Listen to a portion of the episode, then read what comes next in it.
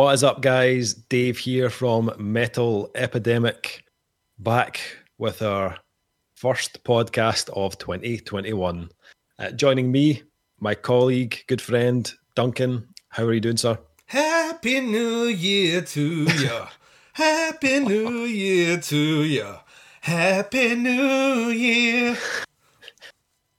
That was just Oh, you, missed that voice. Just Missed for that you. voice. You know what's even better? It's Beautiful. just the two of us. you and I. Um, yeah, because Kyle has went MIA. I'm, He's I'm just. completely I'm, I'm going to date gone. this Don't know where he recording. Uh, the the day we are recording this, actually, at the moment we are recording this right now, uh, both Facebook and Twitter are lighting up with the fact that pro Trump supporters have stormed Congress and people are being shot. Um, welcome to yeah, that's happening right now. Welcome to 2021. You know, remember that year that they said was going to be better than the previous year? COVID was going to disappear completely. Trump would be gone. Uh, all that political unrest would be completely gone as well. Turns out, Dave, 2020 is a gift that keeps on giving. Yeah, no, I'm not joking. There's a woman H. being shot and they've stormed Congress. Um, so yeah, Oh, that's yeah. Oh, aye, it's it's it's lit up like a Christmas tree, Dave. Jesus Christ. So there you go. There Well. you go. Well, As, the, as, as the as the new metal bands of which I love so much would say, if you don't know, now you know.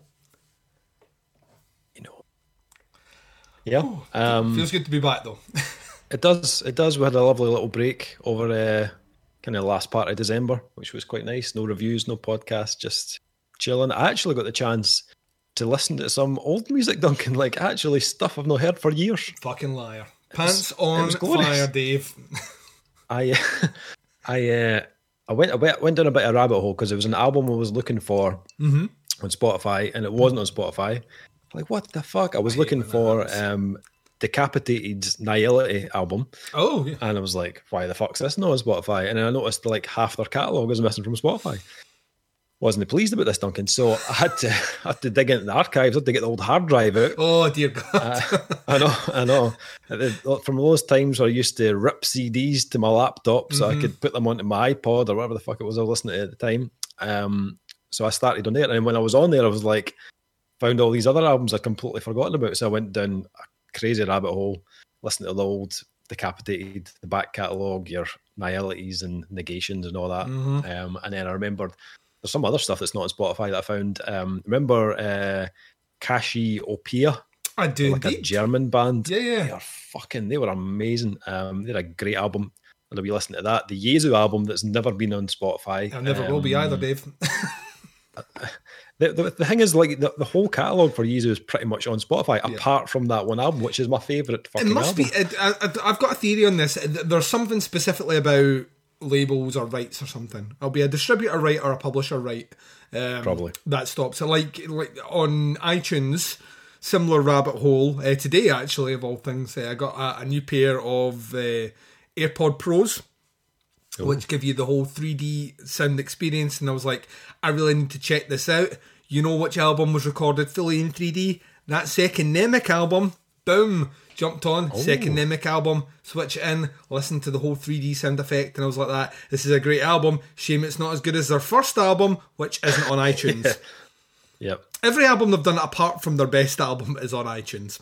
So yeah, there you go. Just That was, not yeah, there. that was another one I listened to actually. Um, remember, um, there was a band called Harp, H A A R P. yes, I do indeed. Yeah. Old sludge, kind of sludge band. I forgot about them as well. Listened to a bit of them. Um, what was the other one? Uh, Trials. Remember Trials? Tra- they they were the were they not the UFC folk? Is that not Uh, them? that was Trapped, I think. Trapped. All right. Uh, Trials were the kind of, I think they were Canadian, the kind of thrashy, kind of groove metal band. Yeah, there was a total like chunky groove sound. Yeah, uh, Witness to the Downfall, I think the album was called. Mm-hmm. Um, again, not on Spotify, but cracking album as well. Um, so yeah, just listening to a really old shit, which has been awesome. Forgot how much stuff I'd just like for totally forgotten about. Before like the million albums get released this year, is that what you're telling me? Yeah, my, my email is bursting at the seams already, to be honest. Um, and I haven't even I haven't even started. I've sent some albums out to some of the other guys, but I haven't even started looking at stuff for us yet. I'm just like, started. uh, maybe if I don't look at it, I'll just go away. It's not how. Um, that's not how that works, Dave. no, no, it's not. No, there's actually there's some stuff came in that looks pretty cool. So I'm looking forward to getting back into that. But that will be coming very soon. Uh, Keep your your eyes on our YouTube channel. Uh, some album reviews will be appearing on there very soon. Um, but apart from that, good Christmas, good New Year.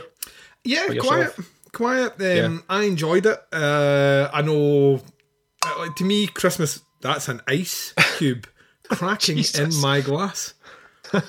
That's how loud it was. it's actually Big Ben, far away. I was Um, like, I thought you were going to make an announcement there. Like, Yes, Dave. This is where I say that my Christmas was awesome. No, uh, it was quiet, and I, I, I enjoy quiet over Christmas. I usually finish up my day job um, about mid-December and don't start back to January. So that's that's what happened again, and I spent a huge amount of time drinking a lot. I mean, I drank an obscene amount of alcohol. Uh, like when I, we were kind of recounting why there wasn't any left in the house, and it was because I had drank it all. Uh, Yeah, ate far too much. Um, watched a ton of movies, caught up on some TV, and yeah, finally binge watched that Cobra Kai, which uh, is tangentially linked to this podcast in that it is just rife with 80s hair metal. Um, so just like like absolutely disgustingly bloated with 80s hair metal. So since then I've created a because it's January and in January you have to get fit and shed all the weight that you put on over Christmas. I have created a Cobra Kai playlist, which is full of bands like Ratt uh, and Twisted Sister, and you know because um, Johnny and the the the show is correct in that they don't show you Top Gun because Top Gun's inferior to Iron Eagle, which they show about three or four times. I'm assuming because the rights were easier to get. Got a little bit of Queen in there as well, who scored that fucking movie. So yeah, just like a cheesy as fuck playlist. Um, Yeah. Which is uh, which has been listened to uh, ashamedly far too much. Uh, so yeah, I, I, I enjoyed my time off. I didn't do nearly as much of the, the, the metal listening that you, that you've done. Uh, I have went back through mostly, to be honest, continually working on what the theme of this particular episode is. Which, as I said to you before we hit record, um, my list changed right up until about five minutes before, and I'll be honest with you, I'm still not entirely happy with it. Um, but we're committed in uh, into a, a, a time schedule now that what is on the list will appear on this recording, and I'll just have to live with the consequences. So, how about yourself? Yeah, it was good. Yeah, same as you. Um, I got a, a plethora of non-alcohol beers over Christmas, an actual case full uh, as a Christmas gift. It was just a mixture from all over the world, just varied beers. Um, because I'm not a drinker, but I do like a wee alcohol-free beer every now and again. So I have been working my way through that box. Big Davey's Um, beer blog beers. coming 2021. yeah, starting Instagram soon. Um, just eating, yeah, just eating and drinking and listening to metal. Basically, it's pretty much what I've done. I mean, living the Um, dream. Some people would say, Dave. Yeah, some people would say. Um, and I'm not. I'm, well, I'm back at work from tomorrow, so it's all been going swimmingly well up until now. But um, I myself actually had this list done in December. yeah, you told us you were very smug about it. Um, Yeah, I was. Yeah, like incredibly smug. Uh, I think you went as far as to say it was the best list ever, which I'm going to just say to you. uh, Well, it probably is because mine's is still not settled. Um, so yeah, I'll, I'll acquiesce to your your your list at the moment, but I, I still think still think there's a few surprises in there. The hardest thing was knowing that I've raved about so many albums this year that haven't made my list. That's the thing. That's that's the th- that's the the bitter pill to swallow is seeing how many albums scored very high for me that n- like never had a chance when it came to the final list. Um, I know. but I think that just speaks to the overall the overall quality of last year. We spoke about it um, in our kind of end of year show. Uh, it's just it's ridiculous. The level of talent and uh, songwriting ability in almost every walk of alternative and metal music is just. It makes you wonder. Like there, there was I, I, I in my hubris. I remember a distinct period when we started doing the rock and roll stuff, uh, kind of 2012, 2013, and I remember thinking, you know, this is maybe as good as metal gets. You know, some of those releases are like that. Yeah. You know, if this is the best, if this is us peaking at this stage, I'm quite happy about that. And I'll be honest with you, some of the albums that we've listened to this year are better than my top five then. So, mm-hmm. so yeah, I, I have no idea what this year's going to bring, uh, but I, I can't fucking wait to, to just yeah. sit there and keep saying, well, it's another five star, Dave. just gaining it like Smarties. I know. I know. Um, I mean, it, but even though I did it back in December, it wasn't an easy task at all. And I mean, there was still like when I was when I was looking at my list in, in January before recording this podcast, I was still like, "Are you happy with that list, Dave? Are you happy with that order?" I mean, the top ten were pretty much done, mm-hmm. but the the kind of ten or eleven till twenty, um, you know, there was still still a bit unsure. But I've, I've went with it. I think I'm happy with it. Um, so hard though, as you say, there was stuff we did. A, obviously, did a show back in like the middle of the 2020 talking about our our favorite albums, you know, of the year so far um, and there's some albums that were on that list in 2020 mm-hmm. that are not even in my top 20 at the end of the year. It's ridiculous. You know, I mean, albums I thought were a shoe in, like, were they're definitely going to be in my top 20 at the end of the year. I don't know where no. have seen them. not there at all, Dave. No. Yep. Um, yeah, um, and it's going to yeah. be harder so this year. Let's just let's just I think get that be. up front right now. This year is, I think, this year is going to be the hardest year to do a top list of, of metal. I think it is just in general. Yeah, I think so. I think um, I think the second half of, of 2021 is probably where you're going to see just a, a, an influx of albums coming out from bands who have just been in writing mode. Yeah, all of 2020 basically. Yeah.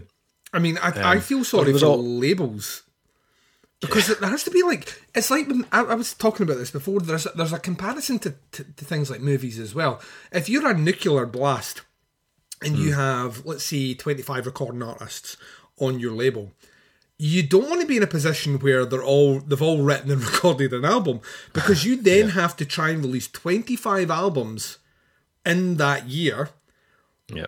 and try and recoup the cost of your market and all the rest on them. So like mm. there, there has to be clever tactics there, but then there's also the once again very much like movies, there's very much that kind of you know, do you want to release an album the same week as a Gojira album?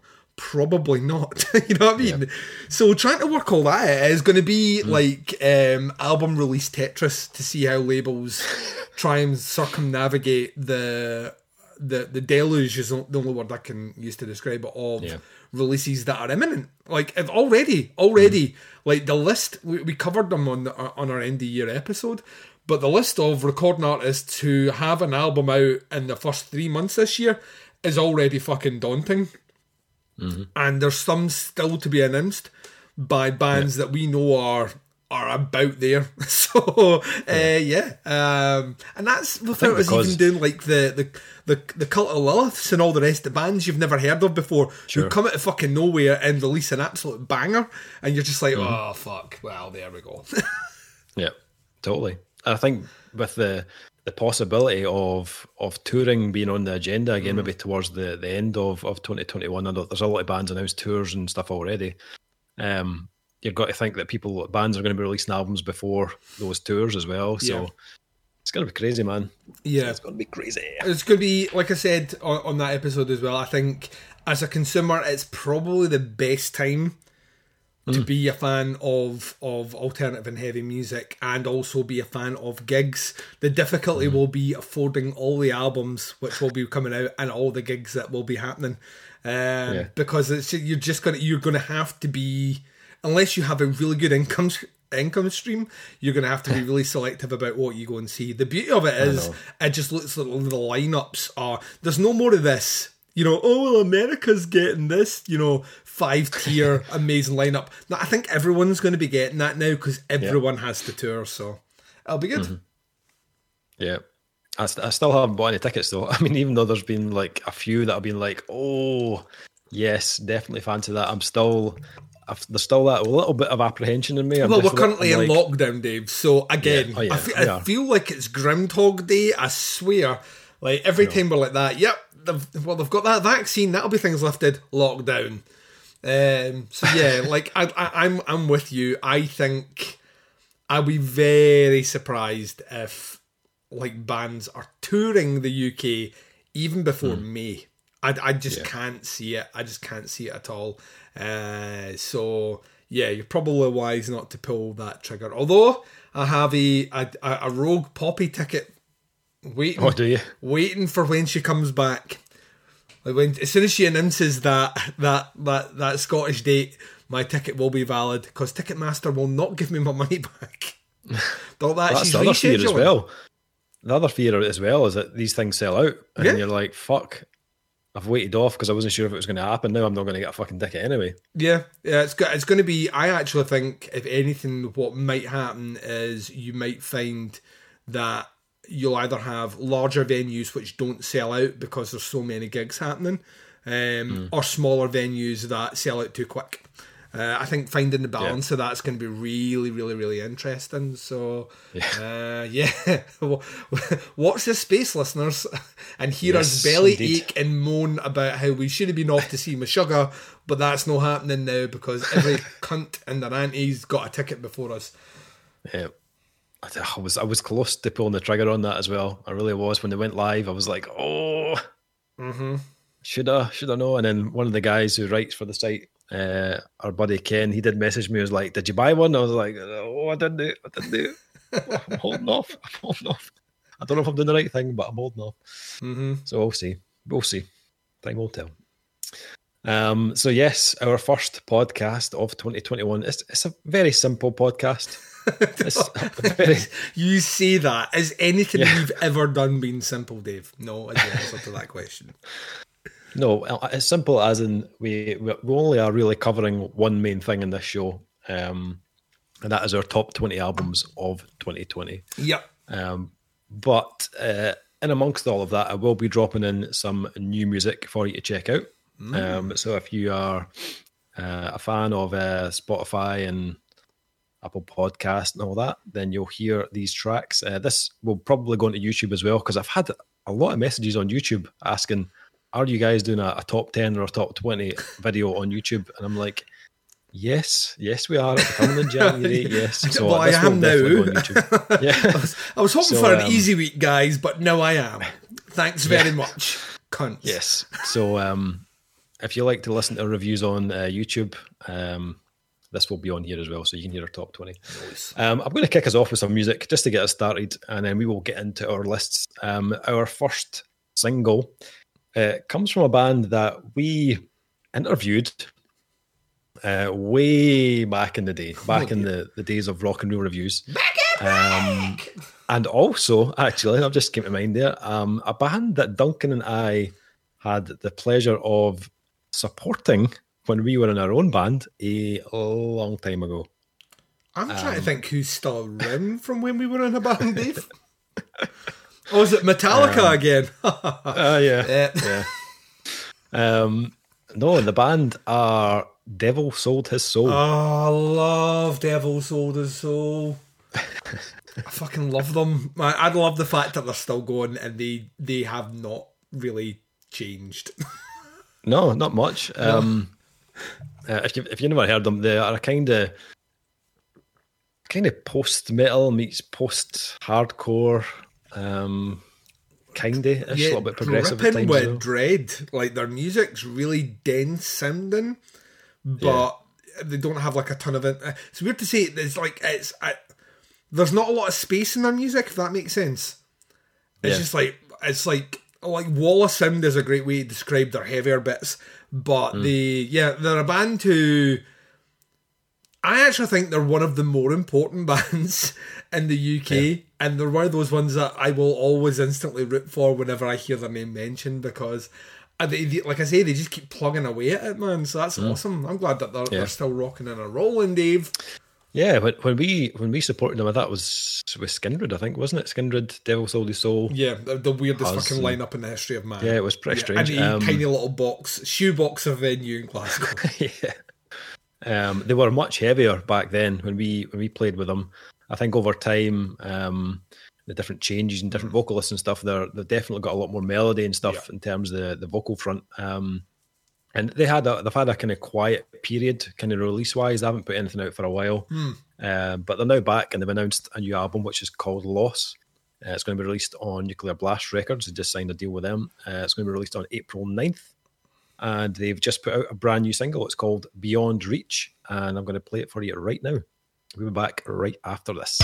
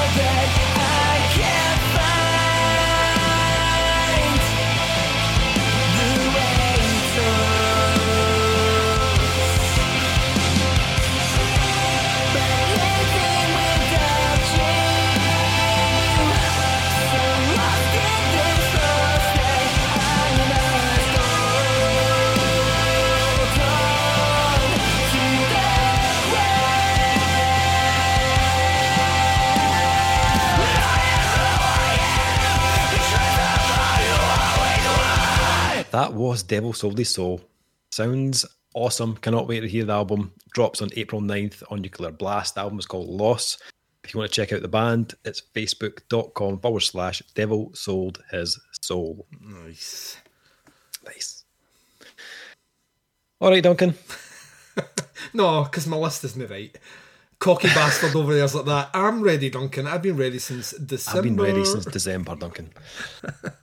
I'm ready to do this. I have 20 albums ready to go, and I am super confident it is the infe- the the, the best of what the best list is. So confident you're struggling with your words here. Like, Yeah, I this really is am, this is Okay, Oh man. shall we start Yes, we with shall. number 20 on the list, Duncan? Who's going first, you or I? Oh, well, this is interesting. We never, never decided this. We did Um, not. We did not, Dave. We're doing it right now, though. Let's do it. Um, I, I'll, I'll, fuck it, I'll go. Oh, fuck it. Um, fuck it. Dave's ready. Fuck it. 2021, the year that I do not give a fuck. Here we go.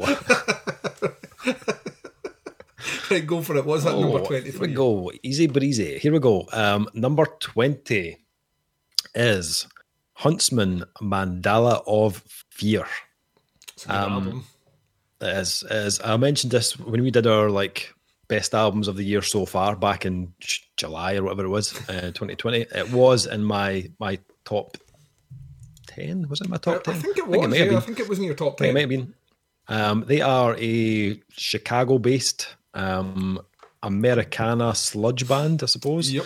Um, and I think I think they, they took a bit of a gamble on this release. It's um it's a concept album, which you know it can you go one of two ways. I'm, I'm not always the biggest fan of concept albums, but usually they're really long, and this one is it's like 85 minutes long. um, so this could have like meandered into going completely tits up, but uh, thankfully, uh, these guys are, are, are pretty well pretty um, well versed in taking you on like a bit of a journey. Um, and once again, I think they have delivered a fantastic mix of kind of doomy tones with those big kind of roaring sludge guitars, and then just layers upon layers of vocal melody and different harmonies. Um, I think I mentioned back when we spoke about it before the, the addition of um, Aimee Bueno on this one. I think really takes it to that next level. Um, she's not on every single track on the album, but um, she has a very kind of haunting vocal style, um, and I thought it was a brilliant addition to this album. Um, again, as I said, it kind of takes you on that like that voyage. Um, if you if you like bands like uh, OHHMS or Intronaut, um, even Baroness to an extent, um, then I would definitely recommend this. Give it a listen. Uh, Huntsmen Mandala of Fear is my number twenty. Very nice. It did it's outside my twenty, but it's a great fucking album. Interesting enough, you mentioned my number twenty right there. Uh, is of course Intronaut with their album really? Fluid Existential Inversions. Um, It was in my top ten, very much like Huntsmen Mm-hmm. was for you. And I'm going, to I'm going to guess there's going to be a theme here of bands that we have in our top ten. Sadly, Yeah. kind of relegated to the the back the back ten. Um, I fucking love this album. It's huge. It's Yeah. heavy as fuck, but like dripping in these kind of progressive tool sections and like just a really really heavy disgustingly heavy tool. Um they're a band that just seem to be like getting better every release. And you know another band that aren't afraid to chuck out an album with length. This is not a short listen at all. And it, you know the tracks allow you enough time to really kind of breathe into what they're building up. Um yeah it's the technicality and the, the songwriting specifically is is is jaw droppingly good. But that coupled with the production, which is I think it's the best production they've had, and I think it makes them sound heavier. Like if you know what I mean, they just sound so much heavier and more refined and more mature as a band. Um, I think it's the best thing they've done, and we've been we've been listening to them since way back in the rock and roll days of like 2012, mm. 2013. So um, it's kind of cool that I feel like I've come full circle with this band and that I remember that release coming in. I remember fucking loving it and then kind of losing my way with the band a little bit to come back to do this for you and then them releasing an album and then kind of falling in love with them again. So yeah, it's, yeah. it's an excellent album. At number 20, Intronaut, Fluid Existential Inversions. Nice. Yeah, cracking album. Love the production on that, especially mm. the drum sound is awesome on that album. Loved it. Okay, moving on. Number 19 on our list. Um, my number 19 is um, Eyes and Underperformer. Oh, oh yes. Uh, this this one kind of came out of nowhere for all of us, really. Mm-hmm. I think um, none of us had heard of the band before, um, but um, I would say I was I'm a big fan of the label that they're signed to um, Indisciplinarian. We've put out some really good stuff over the years, um, and this is no exception to that. Um, this is Danish hardcore, I suppose, that mm-hmm. ticks all the boxes. Um, we reviewed this way back uh, when it came out in September, and I'm still listening to it in January. It's infectious as fuck. and every time I listen to it, I just imagine this band would be insane to see live. Like I would love to see these guys live. Yeah. Um, they they put out a couple of kind of live tracks or kind of in the studio type tracks uh, up on their social social media, and I was just like, oh man, I would love to just see this in the flesh. It would be so fucking cool. um, it's got a lot of energy to it. Um, it's you know it's frantic, it's violent, it's very full on, um, but it also has this like kind of gritty melody to it mm-hmm. when you least expect it uh, on tracks like Surf. Um, it just totally sink your sink this sink its hooks, hooks into you. Um, it's got like vibes of like Converge and um, Every Time I Die, a bit of Cancer Bats, mm-hmm. um, even a, a bands like Hexis kind of running right through it. But what I loved about this is they they never really sound like a replica of any of those bands. They're, yeah. they're very much their own thing, um, and I think that's why I was drawn to it in such a big way. Um, loved it. Great album. I think, and label wise, I think it's a perfect fit for them. Um, they kind of fit really well in with that roster of bands they've got on Indisciplinarian. Um, if you haven't heard it, then I would highly recommend checking this one out. Um, Eyes are the band, and the album's called Underperformer. Number 19 on my list is Eyes, and Underperformer. really? Shock. Uh, yeah, everything Fucking you just hell. said and and and more. Uh, there, there. We mentioned it at the time. There are bits on the album that remind me of a Danish band who we once played with way back in the day, the Psych Project. Like where they just oh, hit yeah. with these like horribly disgusting, vile sounding bits of music that just come out of mm. fucking nowhere and like yep. level the field before they like like switch up tempo and go in a different direction as a as a release um, for from a band that you know I'd never heard of before, knew nothing about. It, it, these are the things that get me excited about this particular genre of music is discovering bands who who just bring so much to the table. Such a confident release, like such a like a, a like a ridiculously we have our sound and you will sit there and fucking listen to every chord we play or else. yeah. um, also, has like one of my favourite album covers. It makes no sense. There's a guy poking his head through a ceiling, uh, you know, in, a, in an art gallery because underperformer. Um, yeah, it's, it's fucking awesome. It, they, they really yeah. are legitimately great, and I have not seen these live videos, but I shall be jumping to the social medias to see it because very yeah. much like yourself, I just feel like they would like they'd burn a fucking a building down, you know, like, you know, like piss gasoline from a from a high distance on a burning building, and I kind of yeah. want to see that happen. So yeah, number nineteen yeah. for me. Also, eyes an underperformer. Nice, nice. Uh, okay, moving on. Number eighteen. Um, my number eighteen is Afterbirth, Four Dimensional Flesh. Um, I I don't think there were any other death metal albums I heard in 2020 that sounded like this. Um, and we heard a lot of death metal last year. Um, did we? yes, we did. Um, it's almost as if we, we gave out an award for the year of death metal. yeah. Um, these guys just kind of stood out in a big way for me. Um, firstly, because of the, the production of this album, it is just pure filth. It is it's not overproduced in any kind of way, mm-hmm. but it doesn't have a production that is detrimental to the music either. Um, it still hits you like a motherfucking truck.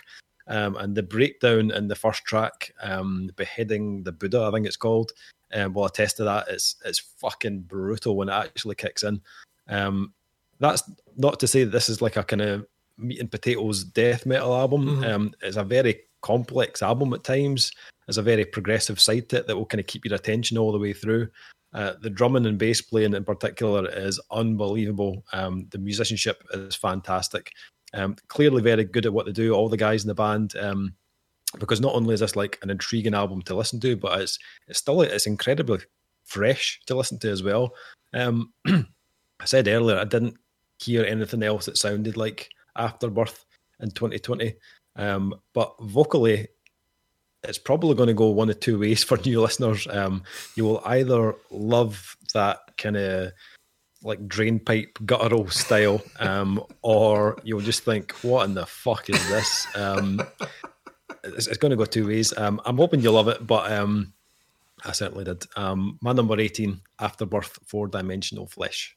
My number 18 couldn't be any more different than your number 18.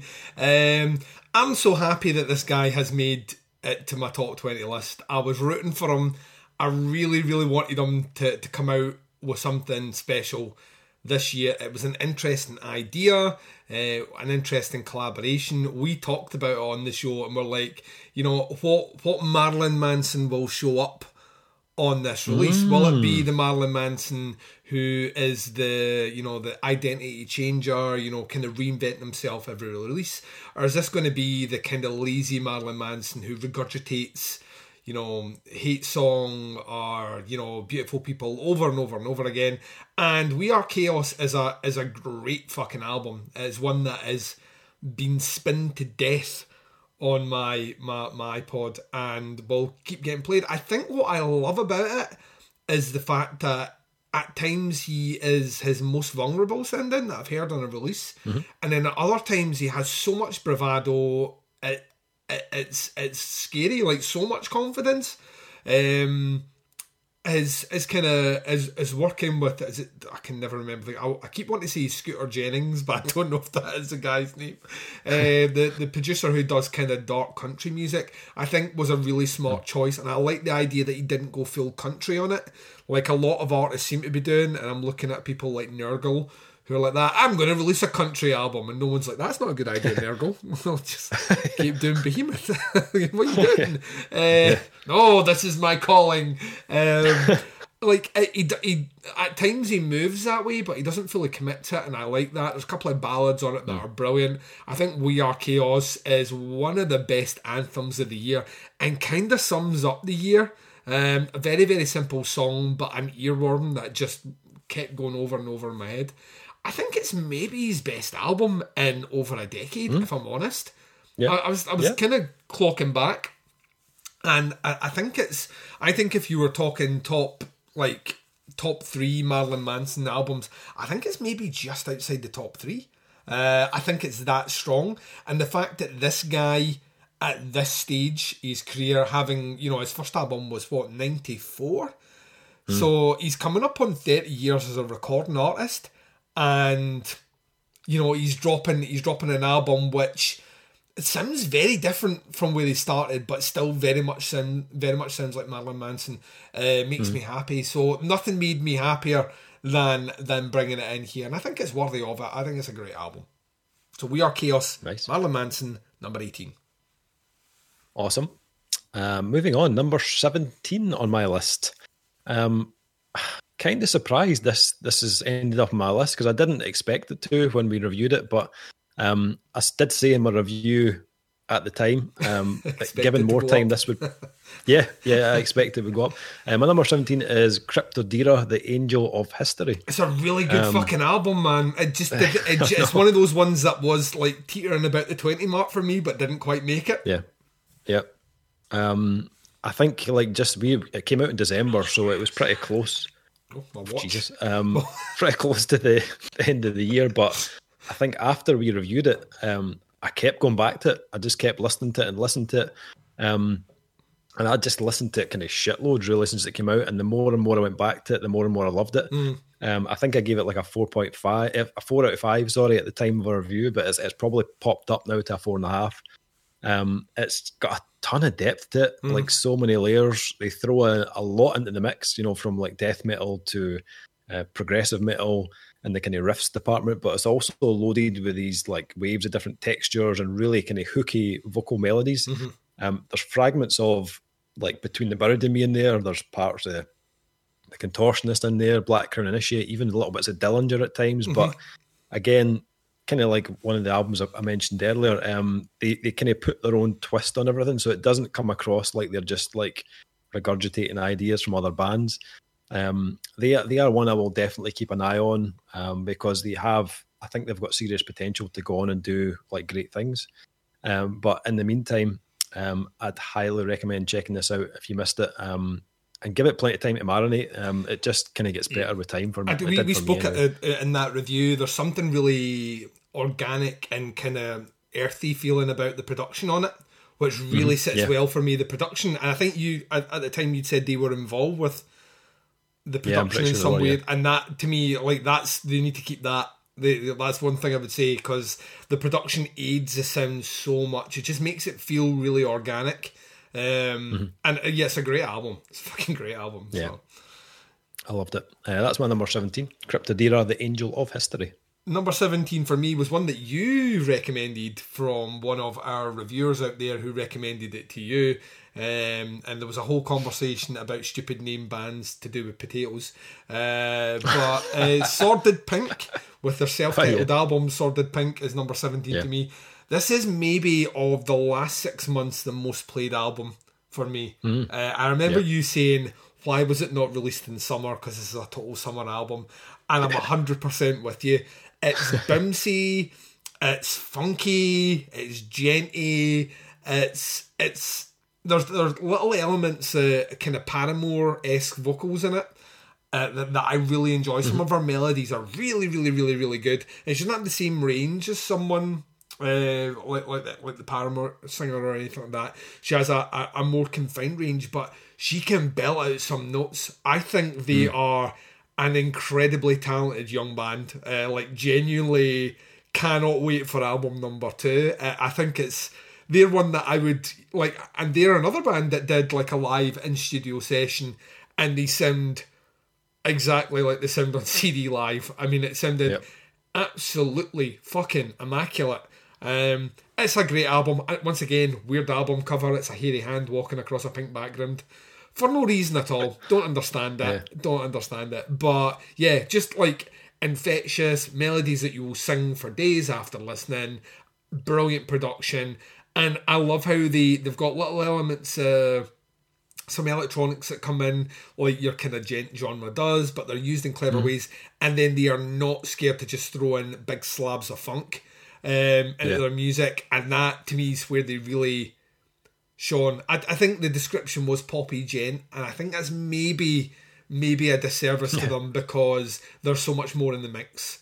Uh, mm-hmm. For me, it's like it's a great album. It'll be continually played, um, like well beyond this year. It's just one of those yeah. ones that to me is an instant I will reach for when I just fancy feeling good about myself. So, Sordid Pink yeah. was Sordid Pink at number seventeen.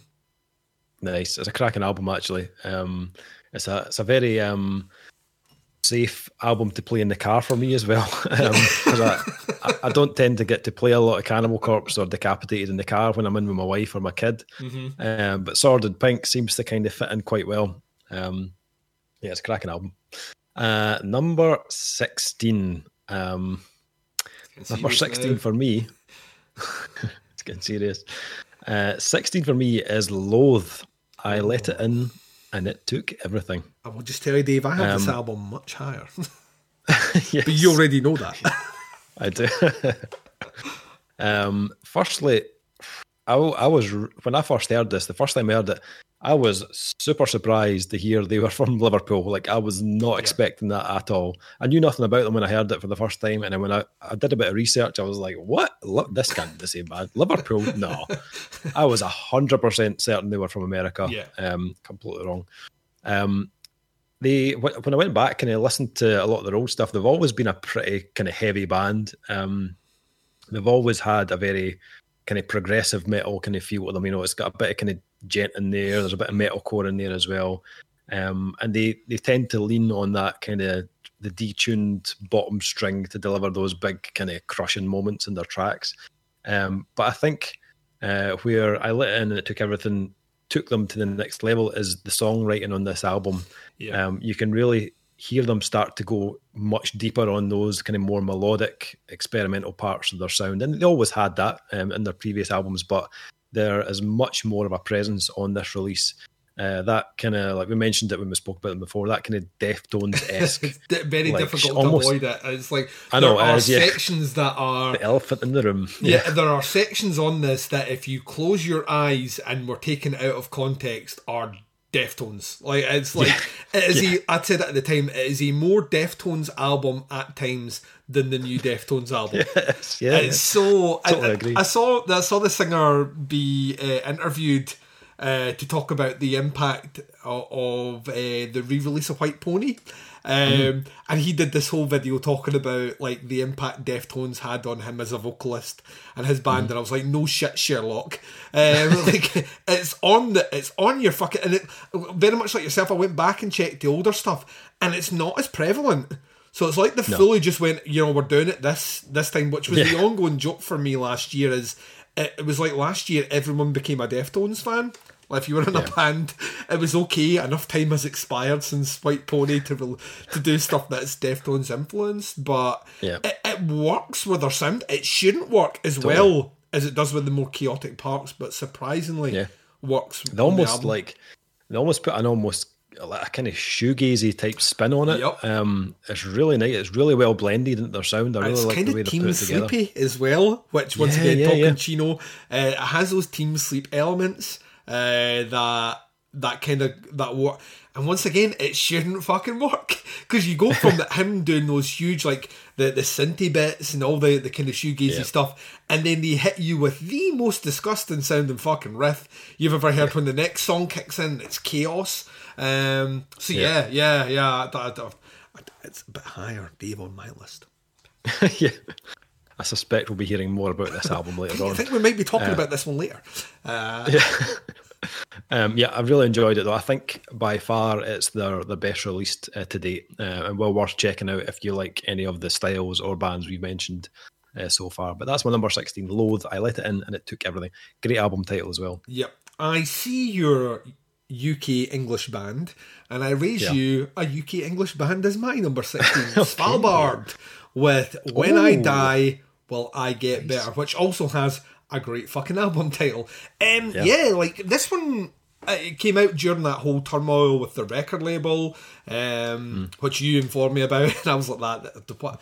What?" and it kind of looked like that this album might not get released because there, was, there was a lot of issues. Uh, and our good friend um, and, and publicist Lisa out there at Hold Tight uh, was doing. I, th- I think she was doing. She did. Did she do the press for them, or was it the press for the label? She was involved somewhere in something. I can't remember. She was. She was tweeting about it, and um, Oh, yeah. you had to explain what all the the, the, the kind of fire sale drama was. Um, and then you were like that. Yeah, we've got this album in, but we don't know if it's going to be released or not. And I was like, that's something over Svalbard. A, a nice Norwegian sounding album, Dave. um, totally got the wrong part of the, the, the world, as I will do. Uh, It's fucking great. It's really, it's dark. Um, it's another album that is surprisingly heavy, but offsets the, the kind of melodic stuff really, really, really, really well. Love the production on it. The production's once again, it's another kind of raw, earthy kind of sound, but there's a lot going on in the songwriting, and I, I- there's a theme through a lot of the stuff that I like gravitated towards, and kind of was like that. In any other year, you might not be in the top twenty, but the the the the, the overall package and how this sounds elevates it. So I don't think Sval- that I don't think the album is flawless front to back, but when I listen to it, there are moments where the hair on the back of my neck stands up. I find it really, really like uh, haunting in parts, uh, and it, it got that sort of emotional reaction for me. That when it came down, I was like, you know what? There's no way. There's no way I'm going to have my list here and not have them on it. And when I checked back on the old iTunes to see how many times I'd listened to it, this one actually bit out an album which I uh, had to drop uh, because I rated that album higher than Svalbard, but I've listened to Svalbard more, so um, that to me by almost double. So I was like, yeah, Svalbard's making its way. Number sixteen, it's a fucking great album. Does my heart good to know that they're in the UK um, and a band that are on the list for I need to see them live because I think they'd be really fucking good, like really, really Yep. good. Get them in a tuts and uh, whoo, Dave, whoo. That'd be the tits. Yeah, yeah. So number sixteen, Svalbard. When I die, will it get better? Nice. Um, we're going to take a short break. We're going to play a little track for you, just to give you a little breather from our top 20. Um, and our next track comes from a Norwegian melodic grindcore band called Beaten to Death. I'm so glad Kyle is here to do the Norwegian for us. Oh, that's right. Kyle is not here to. The only thing he brings Kyle. to this podcast, out with the fact that we can use his Discord channel, and you know he he has like a better knowledge of music production than we do, and you know. He, he sounds a bit posher than we do. He can enunciate better than us. Uh, the only other thing he brings to this show, apart from his Class. very large penis, which he sends us pictures of all the fucking time. Is. I mean, it's like It's, it's true, ladies. there's seen it. only so much horse cock I can see, Kyle. Please put it away. Uh, for the love of Jesus, I'm now blind in one eye. The only other thing he brings to this show is he's Norwegian, and uh, Dave told me just before we before we hit record that um, yeah, this this uh, this EP is is in very easy to speak Norwegian. Yeah, yeah. No, Not at all. Uh, they uh, they just put out a new EP on December twenty fourth, um, which is available on their Bandcamp page, which is beatentodeath.bandcamp.com. Um, as I said, I would try and pronounce the EP title, but it's in Norwegian. Uh, so normally I would have handed over to Kyle to do this, but he is not here. So you're just going to have to take my word for it. Um, they have, I think it's four tracks on the EP.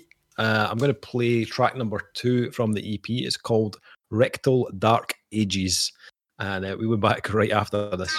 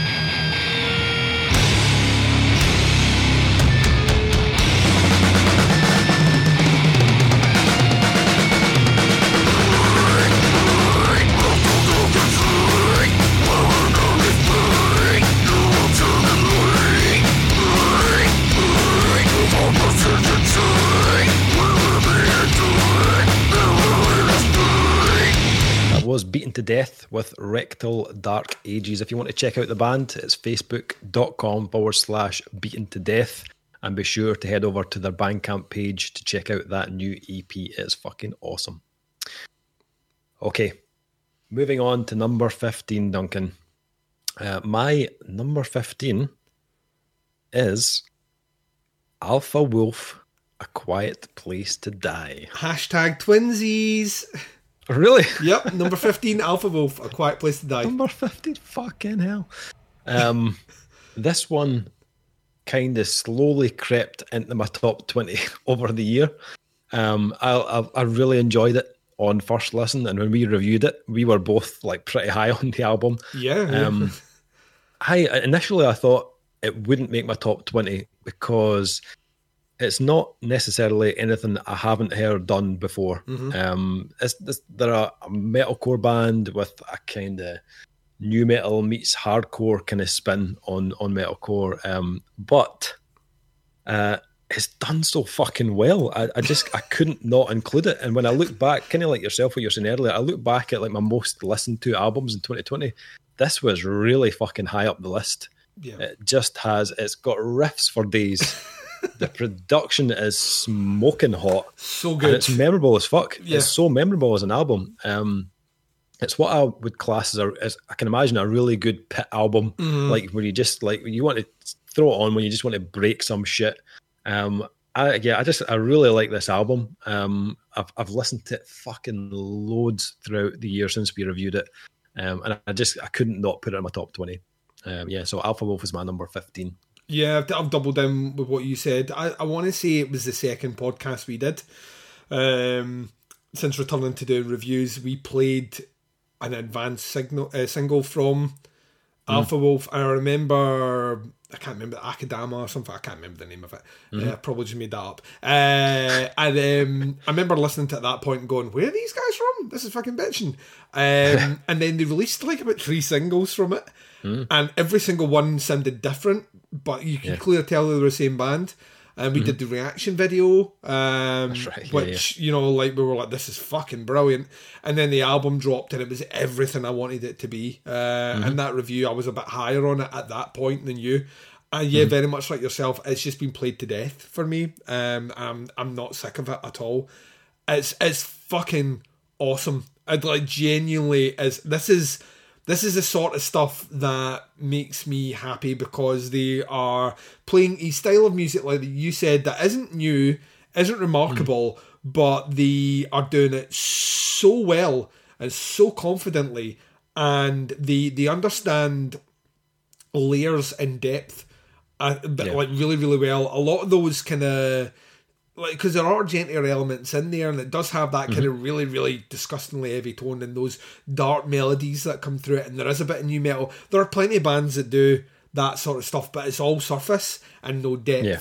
And what Alpha Wolf have is depth for days. Uh, like really, some of those songs really take you on these really dark kind of journeys that I enjoy listening to before hitting you with just like pummeling riffs. Like the the guitar, the guitarist has a sound which is ungodly, and some of his riffs are just designed for pit mayhem. Uh, so yeah. I'm with you 100. percent Number 15 for me, Alpha Wolf, A Quiet Place to Die. Turns out the Australians can still do metal.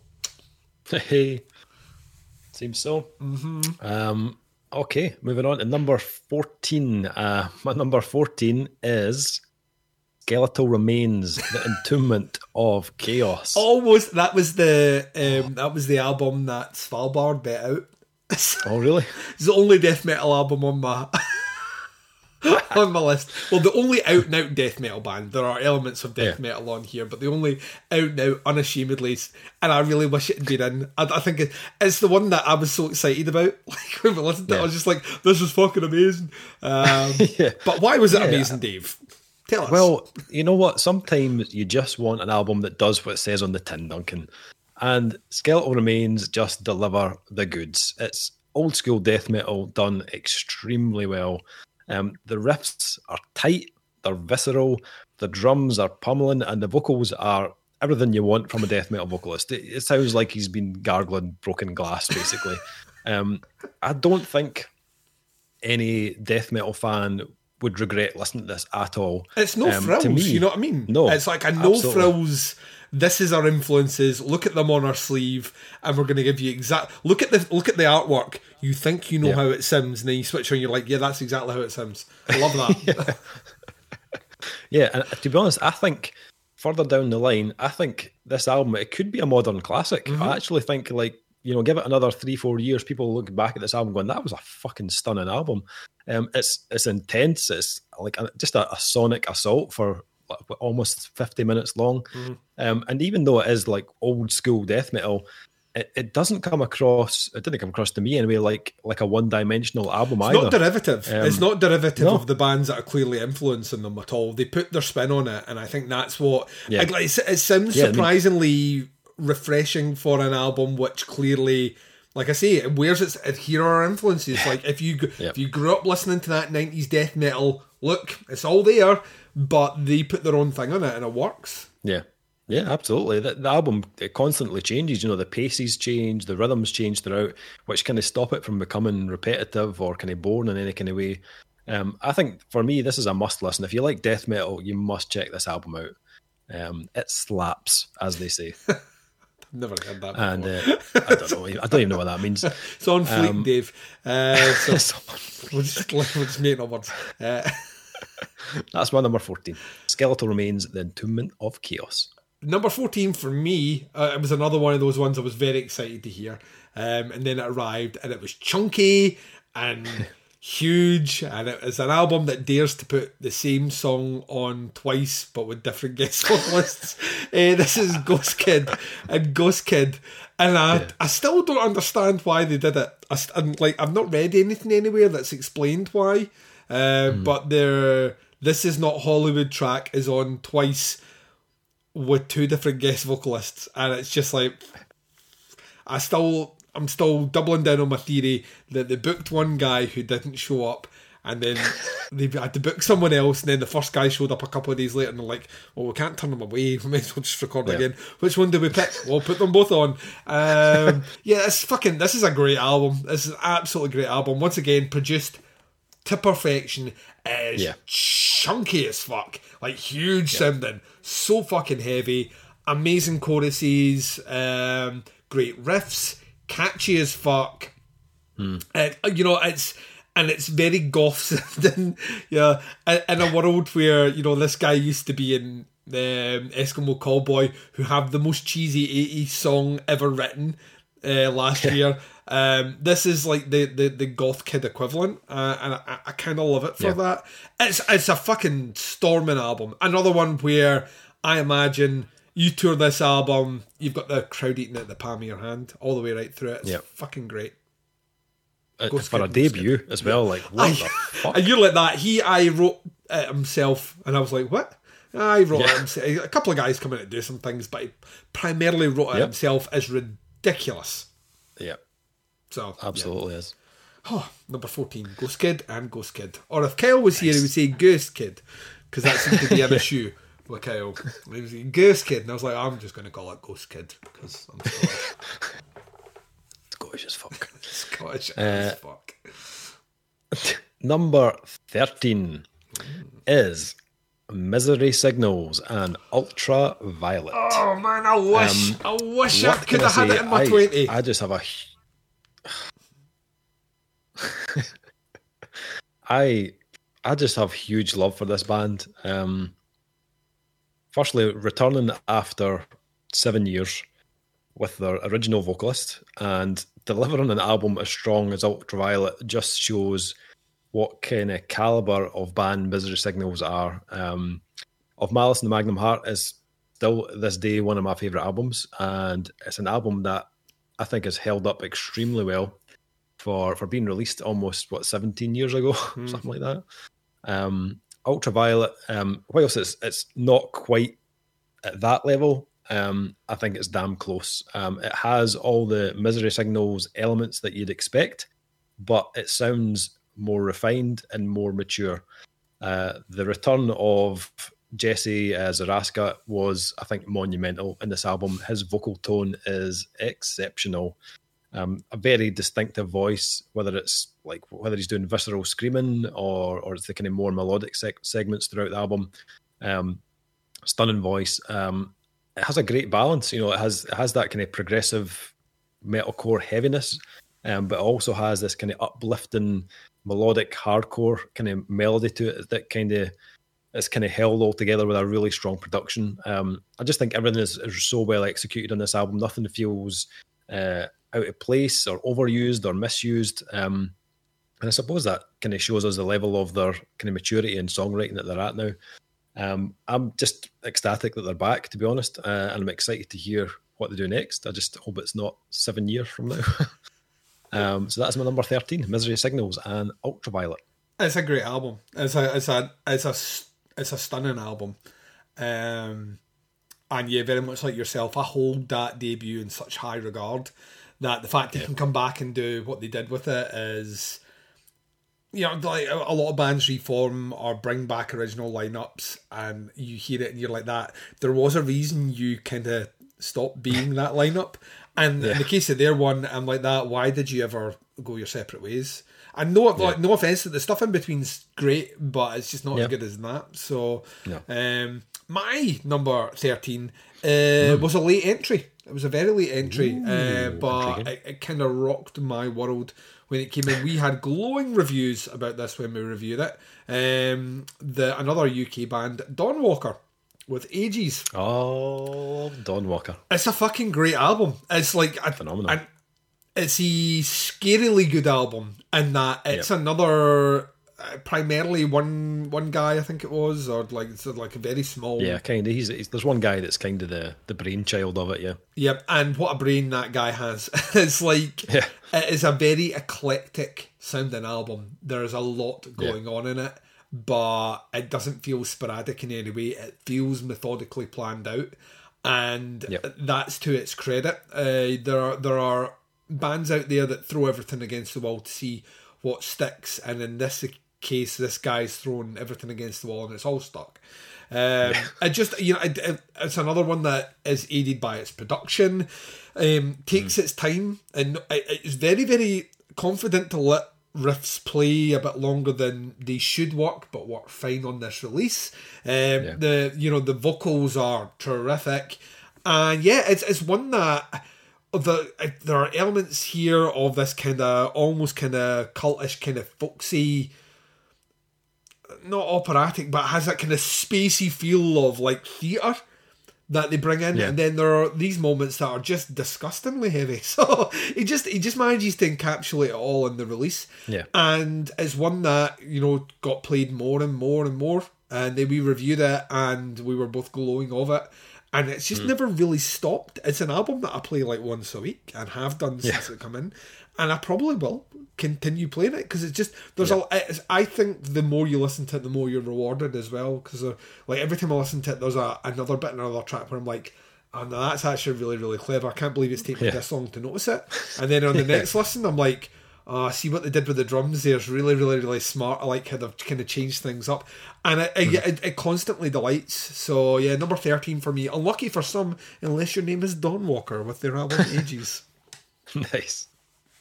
Um, okay, number twelve on my list is Ulcerate, Stare into Death and Be Still. A nice, uh, cheery, uh, upbeat, happy sounding yeah and another standout death metal release in mm-hmm. 2020. Yes, there were a few of them, um, but uh, for me, uh, Ulcerate's new release was in the kind of top tier of those releases. Um, this is like when I heard this for the first time, I just thought this is like a masterclass in technical death metal that will not only tear you a new arsehole due to its heaviness, but it will also it will also it kind of shows how like effective atmosphere and mood can be in such an extreme sound and release. Mm. Um, and like uh, when I say atmosphere, this isn't something they just kind of flirt with on this album. They are fully committed to the atmosphere on this album. Um, it plays like a like a pivotal role in making this release like a vortex of I don't know suffocating brutal dissonance, but um, with end, endlessly kind of shifting structures and, and loads of kind of dark atmosphere. Yeah, um, it's a very kind of unpredictable album. Um, it's quite um, it's quite angular um, in its delivery. You never quite know like what's coming next, um, but when it does, it hits you like a ton of bricks. Um, and for this just to be a trio, like how the f- I know a three piece makes this noise, like what the fuck? That just impresses me even more. Um, I think it's the best that Ulcerate have ever ever sounded. Um, but they're also a band that will continue to push themselves, which kind of excites me to think like, mm-hmm. what are they going to come away with next? It'll just it's going to blow my mind. I know it will. Um, but I love this album. It's definitely one of the best death metal or technical death metal uh, releases I heard in 2020 uh, and I should urge you to check it out. Uh, Ulcerate and Stare into Death and Be Still is my number 12. They use atmosphere like Will Haven use atmosphere. Yes. You know what I mean? Yes, Where it just it's like instant yeah. you listen to it and you're just like that. Why do I feel like I'm about to be stabbed? like, what the fuck is going on? Like someone's behind you wearing a mask with a dagger, and like all the way. Like yeah. I don't know how they do. Don't know how they do. I, am with you. It, it, I, I felt uneasy listening to it when you recommended it yeah. way back uh, towards the start of the year. I was just like, what the fuck? Why does Dave hate me? Um, so uh, to go from that to my pick, which is an album which isn't like that at all. Uh, my number 12, I fucking love this album. I have spoken about this almost every given opportunity. Uh, it is up there as maybe one of the most played albums for me this year. Uh, we we spoke about it in the top ten episode where it just made my top ten, and sadly was just pushed out a little bit. Uh, Abrams with Modern Ways, oh, I think yep. this album is fucking great. Mm. Never heard of these guys before, and then they brought an album which is catchy, is heavy, it's it kind of has a kind of throwback nineties kind of vibe. Like there's there are bits of like almost kind of grunge, but it's not grunge. If you know what I mean, there's there, there's elements in there yeah. that, that, that shouldn't work with their sound, but but really does. Um, mm-hmm. Vocally, I think it's. I think the vocalist has got this really kind of smoky tone that I really like. There's you know just a bit of gravel behind it, but he's not screaming or shouting. Um, yeah the hooks are brilliant. It, it is the the earworm of an album for me. I still go around singing it, and I've played it to death. I think yeah. I feel so sorry for them because they're not on a big label, and their album came out right at the start of COVID. Um, so they've not really done anything. Uh, so you don't yeah. like don't see there's no music videos for them or anything for this release, probably because the money's not there for it. Mm-hmm. And I just hope that this isn't the death of them, uh, because like they have a big fan in me now. As one that is just, it just keeps getting played. I keep playing it, and I keep will, uh, I, I, you know, playing it right through.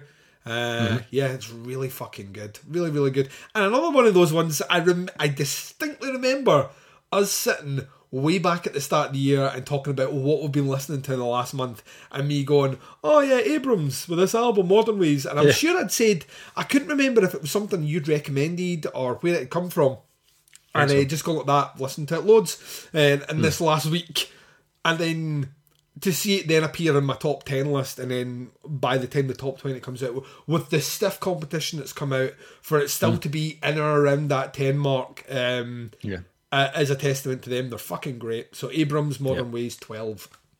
Awesome. Okay, number 11. Uh, my number 11 album of 2020 is Code Orange. Hashtag twinsies! Under... yes! Three for three. Um, Code Orange underneath, man. This is, um, this is, I suppose, this is like the the epitome of growth, really. Um, This band have taken like their previous styles and, and formulas, I suppose, and kind of turned it up until the fucking knob has broken off. Um, like, and no one likes a broken knob, Duncan. No one I mean? likes but, a broken mo- knob. No, but um, underneath sounds like everything you'd want from an album in 2020. It's like heavy as balls. It is daring. It's hooky. It's accessible, mm-hmm. um, and it's elevated Code Orange to a whole new level, in my opinion. Um, as accessible as this album is, it's not to the detriment of the band. Um, they haven't diluted their sound in any way, shape, or form. I feel like they've just kind of grown as a band, uh, and it sounds great. Um, the production is also bang on the money. One of my favorite productions uh, of 2020. It, it, complements their style so well. It captures them at their heaviest um, when they are delivering that kind of kind of snarling, kind of hardcore edge, but also when they're being more experimental, um, like those kind of you know the kind of more Nine Inch Nail style electronics and mm. melodies. Um, then followed up with that live stream, which um, which you're still uh, on about. I'm still on about. They, they made me sign up for fucking Twitch just to watch the bastard and thing, um, and I've never used it since. But um, it was it was a, a real highlight in 2020, um, and watching that um, the live stream just made me even more excited to see them live because they just put on a show and a half. Um, I can't wait to see what these guys do next. Um, I'm sure they're going to push it to the next level because you know everything they do is next level. You know what I mean? They just take it that step further. Um, but I just thought everything they've done on this was just superb. I loved it, um, and it's my number eleven. Is also my number eleven. Uh, yeah, I think you're right. I think this is the sort of album that makes you look at a band and go, "Did you just level up?" like yeah. like across the board. Like uh, the, mm. the I always kind of consider Code Orange to be like a, a, small sweaty club band. Yeah, and then I listen to this and I'm like that. Oh, you're like you're like you a much bigger venue now. You you've went from playing yeah. to hundred sweaty kids to like a venue that can hold anywhere from two thousand to five thousand people comfortably. Yeah. Um, mm-hmm. and they seemed they did it the right way. I think that's I think what I, I've read very few articles of anyone saying that Code Orange have sold out, if you know what I mean, mm-hmm. because it's been yeah. a gradual organic growth to them. All these elements yeah. that are in here have been added, and other bits have just refined it, tweaked it a little bit, and like you say, the production helps a lot. Um, yeah, yeah, it's a, it's an incredibly accessible uh, album that shouldn't be accessible at all. It's very no. oxymoronic that way, but it's it's so it's so good, and it's another one that has been played to death for me. Uh, I, I, keep coming back to, it. and I'll be honest with you, I wasn't the biggest Code Orange fan before. I was a kind of mm. casual fan, and that I had yeah. a couple of tracks on different albums that I would listen to, um, mm. but not like a full album with any degree of kind of regularity. And this one's been played through and through and through, and will be played through and through and through again. Yeah, I think it's I think it's really good. I think Code Orange are one of these. We're constantly as a group of fans, music fans, looking for the next big things, and Code Orange are one of the first bands I've heard in a while where I'm like that. Oh yeah, you're you're. I mean, given time and given another rung of albums which follow this trajectory, you're talking, you know, main main stage at a festival and starting to work your way up that way. I think they have it in them, so uh, it's a mm-hmm. great fucking yep. album. So number eleven for me, yep. also Code Orange and underneath. Hashtag okay. Winning. Um before we get into our top tens, we're going to play another new track for you. Um, and our next track of the podcast comes from a band I've been following for quite a long time. Um, they are a band called Black Sheep Wall. Um, they are a heavy band. as fuck. It's, it's what they are. yeah, the name says it all. Um, they are a sludge band from uh, California, I think. Um, they they went on a bit of a kind of hiatus about, about five years ago, roughly something like that. Um, they had a bit of kind of turbulence um, between the band, but they are now back and they are ready to unleash their fourth album, which is called Songs for the Enamel Queen. Um, it will be released on February 26th via Silent Pendulum Records. Uh, the album was engineered, mixed, and mastered by Daniel Braunstein, who has worked with Volumes and Spiritbox at DB Music Studios. And the artwork for the album was done by Jeff Rogers, who has worked with the band on uh, previous albums. Um, the first single is called Concrete God. uh, I'm, I'm, going to play it for you right now. No further description required. Uh, uh, this is Black Sheep Wall and Concrete God. We'll be back right after this.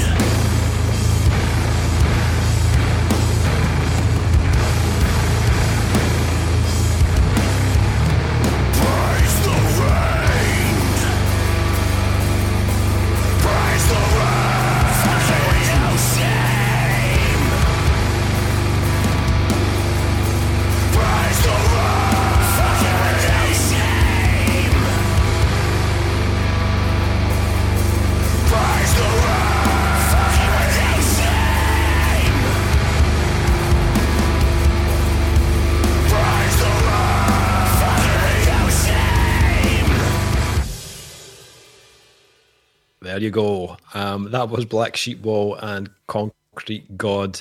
Um, the album is available to pre-order over at silentpendulumrecords.bandcamp.com. And there are also a limited amount of pre-orders available for a UK exclusive exclusive vinyl variant through um, Evil Greed, which you can find at evilgreed.net.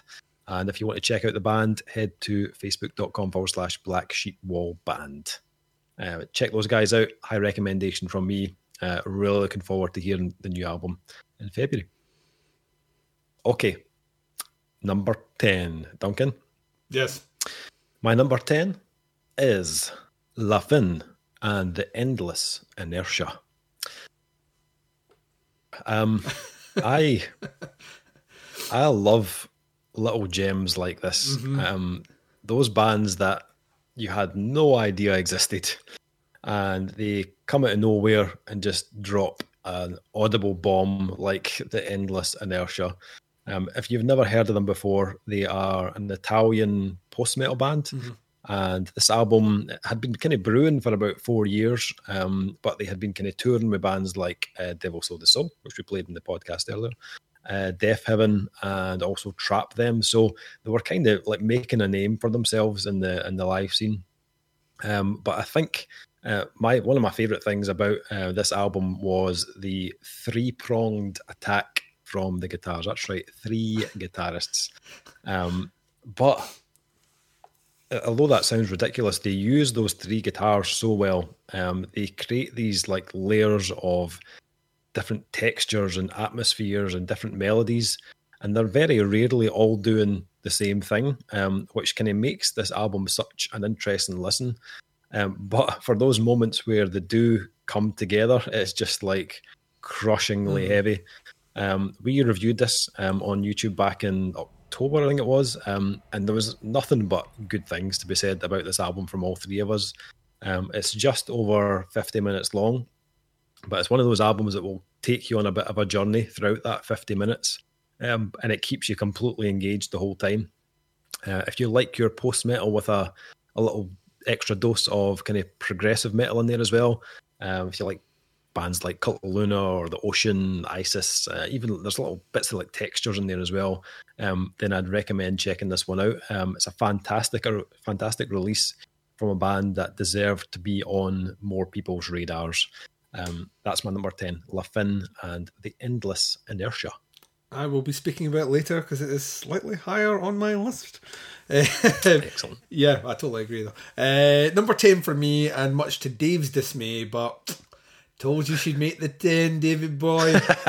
Gee the Grammy is, is trending uh, as we speak. Uh, Poppy, I disagree. Now, you may want to throw some shade at me, but I'm just going to say that mm. Loudwire, the metal publication, named Poppy their Artist of the Year. Mm. Um, and we're talking about how great a year that she had. Um, and she did have a great year. I mean, there's no getting around it. She had a great year. Poppy is the only artist I know where my like universally in the McLeish household everyone listens to. uh, but we all listen to different albums by Poppy. So I'm right. listening to I Disagree. Um, mm-hmm. My daughter is listening to the computer album she did in like 2017. And my wife is listening to the bit in between where she's starting to go a little bit metally, but she's not quite committed and she's kind of in mm-hmm. between. Mm. Um, yeah. yeah, I Disagree is a fucking great album. I, like front to back just a great album. The weird thing about this is this is a conversation we were having back in January. Uh, like we were all that. Have you checked out this album? Yes, I have. And interestingly enough, Dave, I listened to it yesterday. Oh, well, I've been listening to it. Um, it's just it's it. I mean, it's we have to stress it's not necessarily Poppy which makes this out. Poppy's the, the vehicle in which this is being sold, and it's a very clever, mm-hmm. very shrewd marketing tool. And I'll give her yeah. this if she is writing her lyrics, which I hope she is. I really like her lyrics. I think they're clever. They speak to, I think, there's a bit of Me Too in there. There's a bit of specifically the the time that she was having with her previous producer, who were who was marketing her a specific way, and it's kind of her moving in a different direction. And there's there's very clever lyrical hooks in there about her talking mm. about how she was marketed before, how she wants to be marketed now. This idea of how a record, how the record industry looks at someone that looks like her, and how they're going to market that, and it's all about body and type than it is about what she's saying and uh, uh, and her intellect. Mm-hmm. But it's really an album that is the kind of birthchild of three three metal producers who have produced the ever loving fuck out of this album, and that's the bit that I love. This is daring. It's weird. It owes a lot to certainly owes a lot to something like um, uh, Babymetal for sure. But there are elements in here. We mentioned shoegaze, shoegaze earlier on. There's kind of shoegazy stuff in here. There's out and out like year zero, nine inch nails, electronics kicking off here. There's a, a, a swath of you know bits of Marilyn Manson in here. There is you know these weird electronics that that kind of just loop in and out. Um, and then they have the balls to drop some Brian May esque Queen guitar solos, and and it works all of it works. Like it's it's an album that once again should not work and should make me want to hand my metal card in at the front door.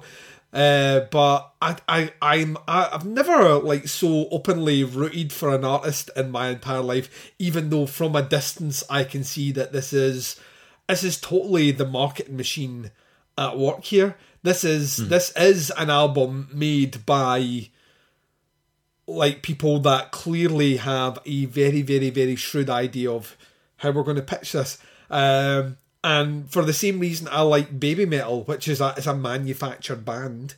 Uh, mm. You know, where they're like that we we've we've done auditions. These are our three girls, and these this is the band, and you know this band is a dime a dozen in Japan. However, if we put these three girls in here, it's what makes us stand out different. Poppy's exactly the same. The thing that I would kind of lean back on is she had a career before she did this.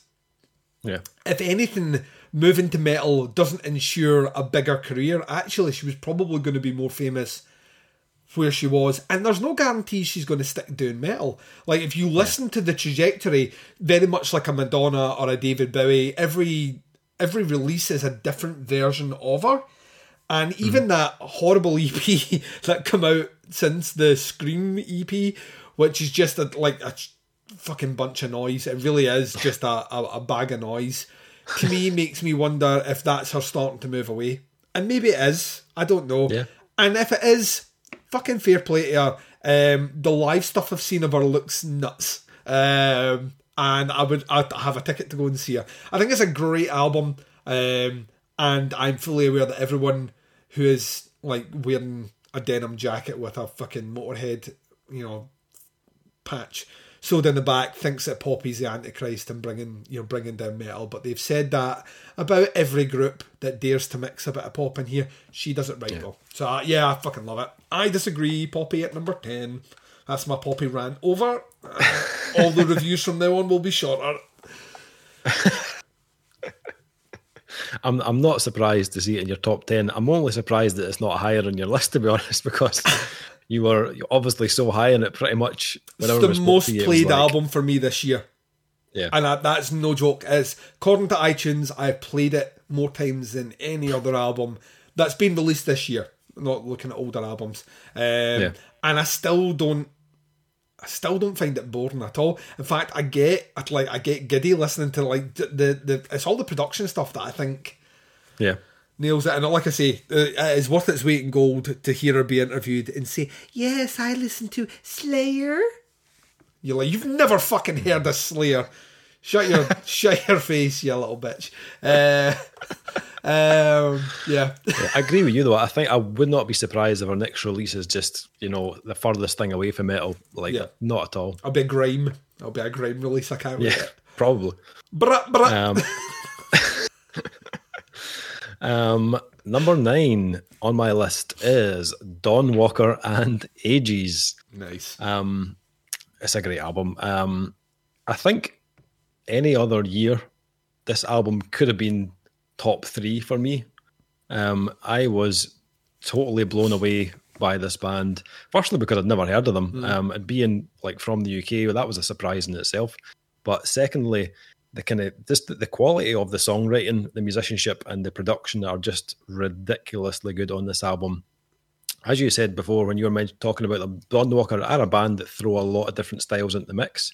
And like we've heard many a band try and do this and, and fuse all these kind of various styles together, but you tend to find that maybe they're only kind of well versed at like one or two of those styles. It becomes um, distracting quite- almost. You know what I mean? It Yeah, becomes like yeah. you're like, why did you put that in there? You're not very good at that. Yeah, exactly. Yeah. Yeah. they haven't quite mastered it yet, but Dawnwalker just come in with this album and just kill it right across every genre they try. They just, you know, whether it's prog or post rock or black metal or post metal, bits of hardcore in there as well. They just nail it every single time. Um, it's so well pieced together. It never feels like they're trying to put a is it what's the saying a round peg in a square hole you know everything just kind of fits and works the, the the way they kind of flow like seamlessly between these styles and different extremities it's, it's just a captivating album to listen to um, and not only do you get like that mix of styles musically but like vocally you're getting this real kind of mix of different textures and styles as well. And i think the vocals are one of my like personal highlights on, on this album. I loved the kind of harsh almost almost like into black metal territory vocal style but it's set against the the kind of melodic tone of uh, mark norgate who's the kind of as i said before the kind of guy behind Dawnwalker. But I know there are a couple of other guys in the band who also add in vocals into the mix on Ages as well, but it just all works so well together. And it's an album I could just listen to on repeat. It's that good, you know. what I mean, it's it's probably not an album that I would jump to just listen to one track. It is something that I, I'd like to listen to the whole thing at once. Um, and I, I think I said when we reviewed it, they were one of the more original sounding bands that I heard in 2020. Mhm. Um, well, they have like similarities to other artists. They don't really sound like anybody else. Um, but you know, I just I can't wait to hear what they go on to do next. Um, stunning album. Um, if you haven't checked this out, um, do give it a listen. Dawnwalker are the band, and Ages is the album. That's my number nine. Nice. Uh, number nine for me, we reviewed it way back in the early days. uh, of this podcast. Um, mm-hmm. I'm just going to say, and I don't do this with any degree of bias, when you leave a singer in charge of everything, the albums get better, Dave. Uh, Katatonia have been on the go for a while, and um, yeah. yeah, like this is the one where the, the singer took the reins, was like, guys, listen, you just take a wee break. It's in a safe pair of hands here. and arguably released their best album. Like, I mean, I went back through and I've listened to it. I think this is my favourite album. City Burial is incredible, uh, is the only word to describe it. It's a perfect album like front to back. Yeah. Um, yeah. It's atmospheric. The melodies are fucking unreal. This guy is is the voice of an angel. It really is. If if angels could sing, and I don't know if they actually exist, Dave. That's right, throwing shade. Um, I think this is how they would sound.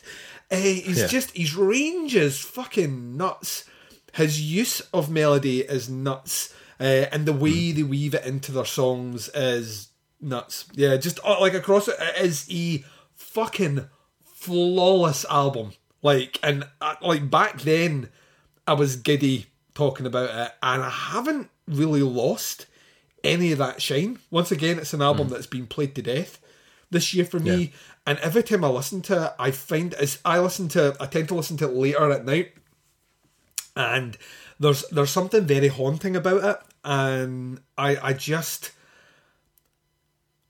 it's like they've always Katatonia has always been on my radar. We reviewed them back sure. in the day, and that album yeah. was rated highly from me, and I was like, "These are a really interesting band."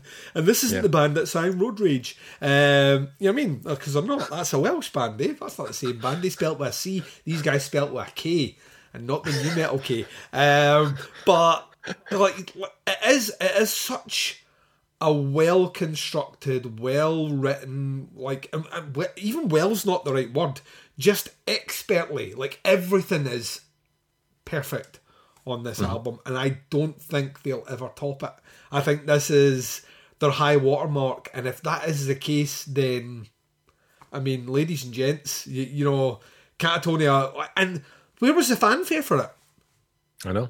I've seen next to no one talk about this album this year. I know. And yep. I think a, a, lot of that might be COVID related. Uh, but I, I, genuinely think that it's an album that, of, of all the kind of 2020 albums, Katatonia's City Burials is almost a, a mandatory album to yep. listen to. I think it's it's one of those ones that if someone asked me to name a couple albums that I had to listen to from last year, uh, even though it's number nine on my list, uh, I would I would actually demand that Katatonia was listened to over some of the ones that are ranked above it. I think it's yeah. that fucking good. I think it, masterpiece is what I would say. It's their best album, and mm-hmm. yeah, uh, you may have it on your list higher. I think. Mm-hmm. Mm.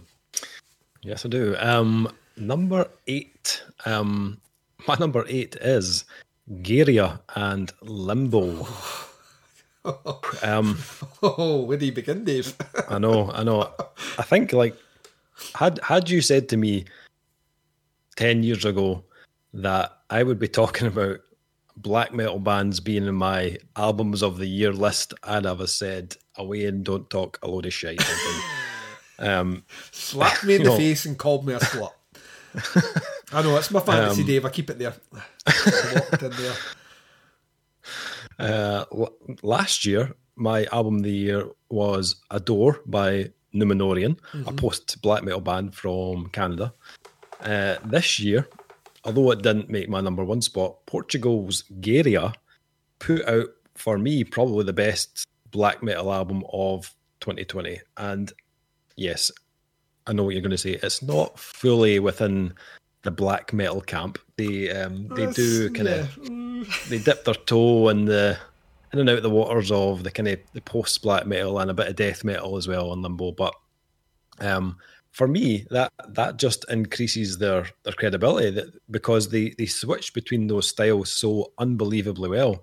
And for a band from Portugal, which is what a country probably more known for its more Mediterranean climate, um, they they they don't give you any of that warmth on on Limbo at all. Um, this is this album is cold as a witch's tit, as I would say. Um, it's not a it's not a, a party animal, a party album, or you know, one to lighten the mood. Um, this is this is bleak and extreme. Um, yet it's an album that's extremely captivating. Um, I think the kind of the, the alluring qualities come from a couple of different things. Firstly, I think the, the kind of subtle melody and the, the lead work that's like interspersed throughout this release, I think it's amazing. I think it really sticks in your head after hearing these tracks only a couple of times. And I think it only really kind of heightens the, the emotional feel on this album as well. Uh, the other would be the production. Um, it's so good to hear black metal produced in a way that adds depth and power to it rather than that trebly grating shite that you hear far too often from the genre. Um, as we've both said before, I, I, just can't do the the underproduced black metal. Um, yeah, the, I understand why they do it. I, I don't. I it doesn't mean I have to like it. I, I don't understand. I, I keep coming back to this. Uh, to the the the modus operandi of any band to make yourself sound unlistenable and then want to be yeah. critiqued on how good a musician you are is is is counterproductive. I mean, like the problem with a lot of that stuff is I can't hear what they're playing. I can't make out what you're playing. I know it's hmm. fast, um, but like I can't make out where you like I like I, I don't get it. And then when you hear this and you hear what they bring to the table, yeah, it just it's almost like two different genres, but um, like completely. And this is the stuff I'd rather listen to. Uh, but sadly, the death metal, uh, sorry, black metal purists, um, yeah. like uh, I'm not black metal. Yeah, neither. ah, go and yeah, burn the I, church. I thought uh, the um I thought the production on Limbo was just awesome. I love the tones. I love the overall mix. It just works. Um, like a lot of black metal, it's not a particularly easy listen. It does require a wee bit of stamina, but it's so worth it. Absolutely worth it. Um, if you've even got the slightest, smallest inkling in, in black metal, then I'd give this a listen. Uh, Gaerea are the band, and Limbo is the album. That's my number eight. It's a fucking great album. Absolutely great album. Um, speaking about positive experiences through the form of music, number eight for me, uh, Big Phil Anselmo and he's En Minor when the cold truth has worn its miserable welcome out. Oh man, uh, yeah. Once again, we, we do these these blanket statements. If ten years ago you had told me that Phil Anselmo would do a kind of stripped back kind of bluesy, dodgy sounding chamber music band, I would have like I would have got you to slap me in the face and call me a slut, Dave. Because remember, that's my fantasy. um, so, I'd like I genuinely like I love his stuff with Down. I love him yeah. with Pantera. I love his stuff with it. I love. I've said it before. I've yet to find a Phil Anselmo project where I don't like I don't like it overall, even if it's in genres of music that I find a bit more abrasive. Um, mm. But you could tell this is a passion project the way he was doing interviews about it. He always speaks passionately about his stuff anyway. But the yeah. fact is, he's been churning in the background for so long, but he finally had the opportunity to do it. And to be honest with you, and we've said this, I think he said like a lot of this stuff dates back to the early Pantera days. Yeah he didn't have the voice for it then. He has the voice for it now. His voice couldn't be any fucking deeper, and it fits it fucking perfectly. Um, it's an album that you need to be in the right frame of mind. You need to, you know, this is not a, you know, I'm walking on sunshine. Let's just play some fun Anselmo. It's not that sort of album at all. It's a very deliberate album, which has a lot of levels. That's what I like about it. I mean, it's it's, it's mostly a shady, dark album overall. There's a lot of warmth and positivity in there, but you're in a safe pair of hands with Anselmo guiding you through his melodies. Some of it is oh, like akin to spoken word more than anything else, uh, mm. and then he hits some of those choruses which are all really memorable. It's a fucking incredible album, and once again, like to be in a position where you sit back and you go, oh, is there anything at this point Phil Anselmo can't do? And like when you hear that news, like remember we used to joke when oh Phil Anselmo's starting a black metal band and I was like, oh here we fucking go. yeah. Of course at this point if Phil Anselmo said he wanted to start the aforementioned grime, wanted to do a grime album, I'd be in. Like, I, I literally have found nothing that this guy hasn't nailed. Um, Yeah. It's fucking, it's nuts. And then to see him do this year, we well, sorry, last year we saw him do his um, NOLA 25th anniversary, you know, recording, his live recording, and he sounded maybe the best I think I've heard him. I've seen him twice, once with Dave that he couldn't remember, uh, but I'd seen him twice. He sounded better now than he did on those tours. I think he's you wouldn't you wouldn't expect it with the way he talks either. Like No. you're like this guy's not going to be able to shouldn't sing. it, shouldn't not be able chance. to. He's abused No. himself to the point that he almost doesn't have a voice. And then you listen to En Minor and you realise that I think the, the, the great ability that Phil Anselmo has as a musician is his ability to adapt. And I think that's he's always been like as Pantera got, you know, progressively heavier, his voice adjusted to match that. And it was less the Cemetery Gates Phil Anselmo and more the Great Southern Trendkill or Drag the Waters. And it's kind of just a he just kept adapting it. And mhm. yeah, En Minor's release is it's another flawless album, which is just it's all shade and mood and blues and tones and yeah, I fucking love it, and I'm I'm Yeah. over over the moon that it made my top ten. So it's number eight for me En Minor when the cold truth has worn its miserable welcome out. Okay, number seven. Um, my number seven is Black Crown Initiate and Violet Violent Portraits of Doomed Escape.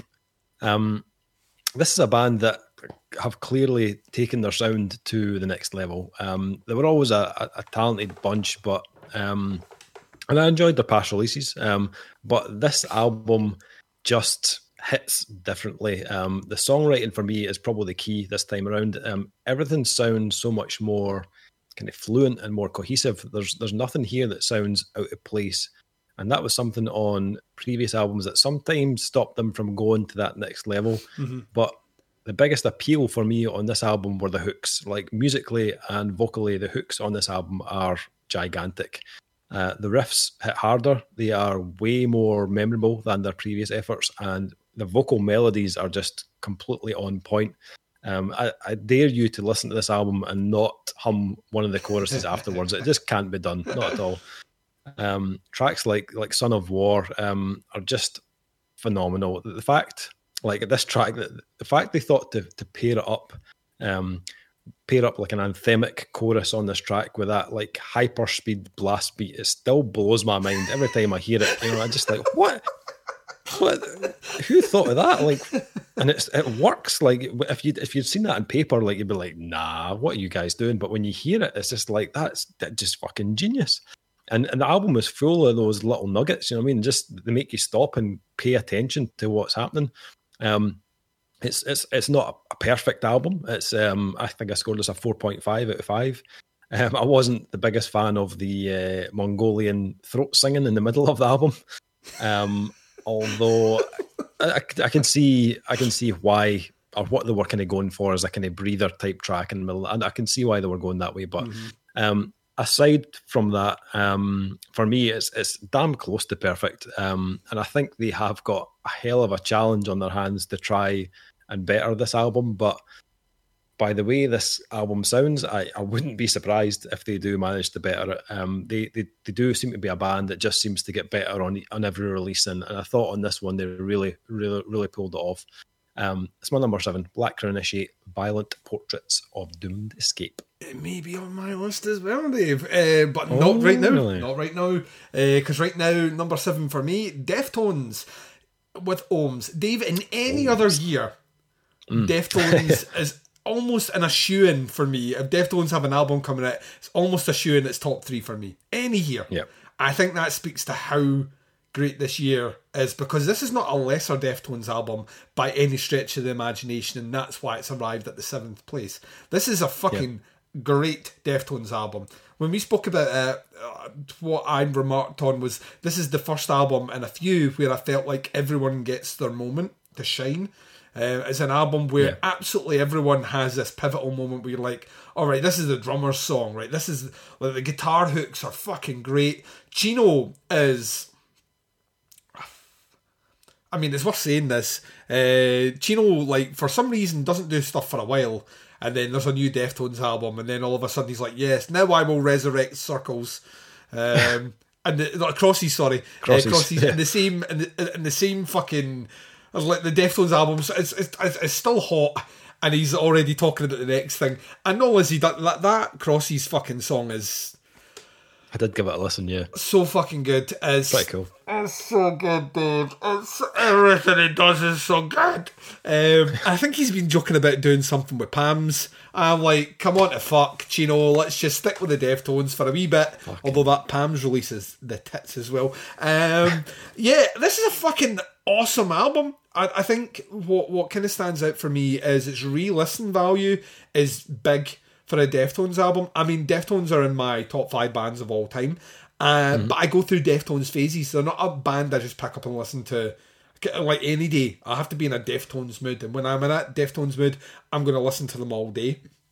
And what was interesting for me about Ohms is it's just as instant listen, uh, re-listen value.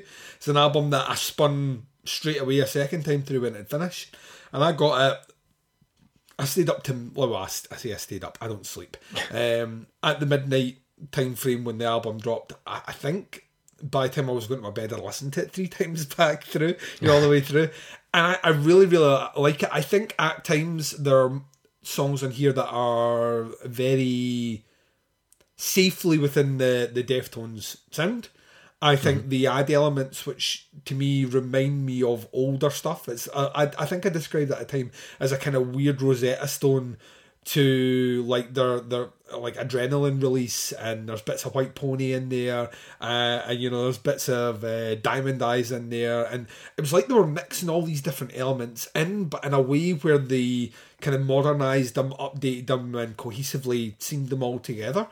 Um, yeah, like like I say any other fucking year, this is a top three album for me. Comfortably a top three album for me. But there is six albums above this that I think are better, which to me blows my fucking mind. like blows my mind completely because I should not be saying that. So yeah, Yeah. number seven for me, Deftones and Ohms. Nice. Uh, moving on, number six. Uh, my number six is Spirit Adrift, Enlightened in Eternity. You know what? Um, make my top twenty, and I, I, I, I love it. The thing is, I really like when I'm listening to it. I really, really like it, and then I forget about it, and then you mention it, and I'm like, oh, I like that album, and I listen to it again.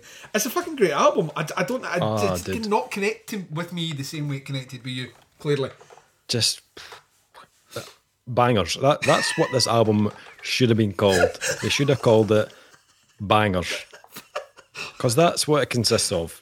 Um, the the fact the fact that these guys have managed to put out four albums and two EPs since 2016 is nuts. and and release an album of this quality There's tells only you two of them, isn't there? you You told me this Yeah, before. There's only two guys, Doesn't make sense. Doesn't make sense. It's, it doesn't. Um, they are completely unapologetic about their influences. They wear them clearly on their sleeve.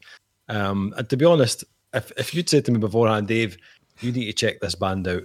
They have a very classic heavy metal sound, you know, taking influences from like Maiden and Dio and a bit of Ghost and you know maybe some doomy tones of like Khemmis or Pallbearer. I'd been like, uh, yeah, well, I'll maybe get around to listening at some point. But Would there be a slap in my face and me being called a slut somewhere in this, Dave? absolutely, Oh, I like it. absolutely. I like it.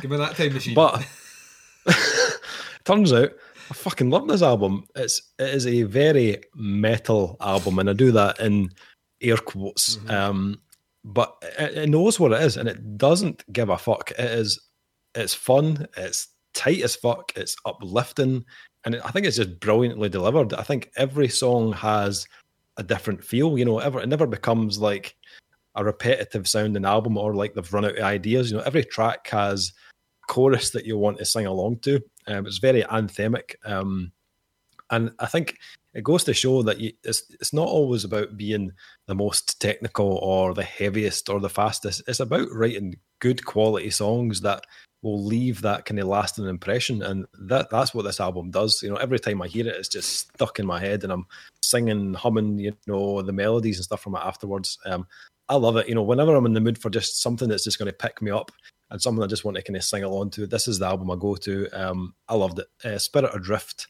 is the band, and Enlightened in Eternity on number six. Right, uh, yeah, you've already mentioned this one, so I'm just going to lean into it. Uh, number six for me is Black Crown Initiate with violent portraits of doomed escape.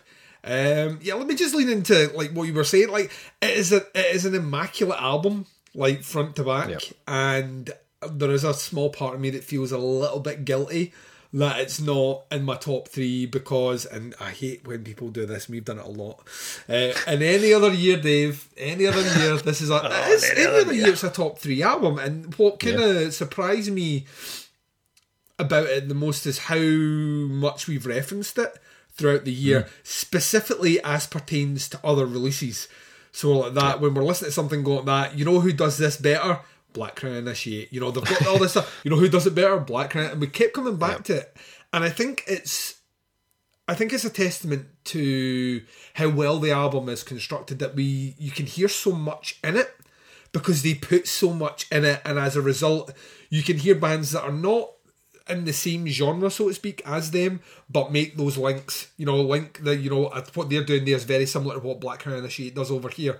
But yeah. Black Crown Initiate do it better, even though it's only a small part of what they're doing on this album. They nail everything down really, really well. The melodies are stunning, like absolutely stunning. Uh, see if they wanted to do an acoustic clean album next, mm. they would nail the fuck at that. Like absolutely yep. nail the fuck at it with ease. Yep I mean, I like yeah. no doubts at all. Um, the guitar playing is phenomenal. Once again, riffs really creative, fun and interesting riffs for days. Uh, drummer unsung hero of this album because he, hmm. he's doing as like you say. I remember you telling me before I listened to it about the blast beat. And you were like, he does this. Now listen to me. And I was like, Dave, that'll never work. And you're like, I know it doesn't, right? But it does. and I'm like, Dave, that'll never work. And you're like, just listen to it trust me. And I listened to it. I was like, Dave, this works. Why does it work? Um, and then there was, there was another band that did it this year, and we were like, "That this is this is a new Deftones thing, where everyone's just going to do slow riffing over blast beats." I think that happened, yeah. Uh, Can't yeah. remember it was, but it, it, it works really well. The they are a band who I feel like genuinely found their sound on this release. Like everything, every all those blocks just fit in perfectly. Yeah. It's like it's like those stories you hear. And this is a sports ball reference. I don't usually make these. Uh, there's that like famous game where Michael Jordan said that he just imagined every time he threw the ball, the basketball, he just felt the mm. hoop was like six sizes. He couldn't he couldn't not get in. Like every time right. he threw it, it just went in, and he was he, he was in that zone. He wasn't even trying. I think the same about this release. There's nothing in this release that feels like the band are stretching themselves to the absolute limit, and that's the yeah. exciting thing for me because I feel they're just now finding their sound, and I feel they have plenty left. It's like moving into a, a, it's like moving into a house, Steve. And when you first move in, you need the kitchen, so the kitchen needs to be, and you need a living room, and you need your bedroom. And over time, you do up the spare room, and you do up the, you know, like you start, you, you buy yourself a shed, and you put some tools in the shed, and you slowly, you, you, you break out and start making the house more habitable. And that to me mm. is Black Crown Initiate. They've got the, the kitchen's decorated, the living room's decorated, and the, you know, the bedroom's decorated. So they are happy, they have a livable space. But there's some mm. rooms there that could be decorated, and I think on the next album, don't know where I'm going with this. You should have shut this down a while ago. Uh, the band are listening to this right now, horrified. They're comparing our album to a partially decorated house. Um, but there is, I think, I think that's like I'm very excited to see where they go because they could do anything. As I'm saying, they could go heavier and it would fucking work. They could go more melodic, it would fucking work. There are so many different ideas and roads that they could take their sound down, and I think all of it's going to be. But I think is is the it is the to me was one of the more kind of shockingly good albums this year, and that mm. like if you, you once again if you'd said to me even at the start of the year, there's going to be this album by this band, Black Crown Initiate. I'm going to spell out all the stuff they do, and you're going to be listening to it non-stop when it came out. I don't, I don't think I would have believed you in favour of some of the other ones I knew was coming out this year. And mm-hmm. yeah, I, I can't put it down. It's a, it's a, it's a fucking phenomenal album. So uh, yeah. yeah, number six for me, Black Crown Initiate, Violent Portraits of Doomed Escape. Nice. Um, next one. We are going to take a little break and then we'll come back with our top five albums of 2020. I've got another new track to play for you now. Uh, this one comes from um, an Illinois three piece band called Machina. They have just released a brand new album on January 1st, 2021, called Siege, and it's available now on their Bandcamp site, uh, machinamusic.bandcamp.com com, and you can download it there. Um, the track I'm going to play for you is called Shock Doctrine. It's track number three, I think, from the new album, and I hope you enjoy it. We'll be back right after this.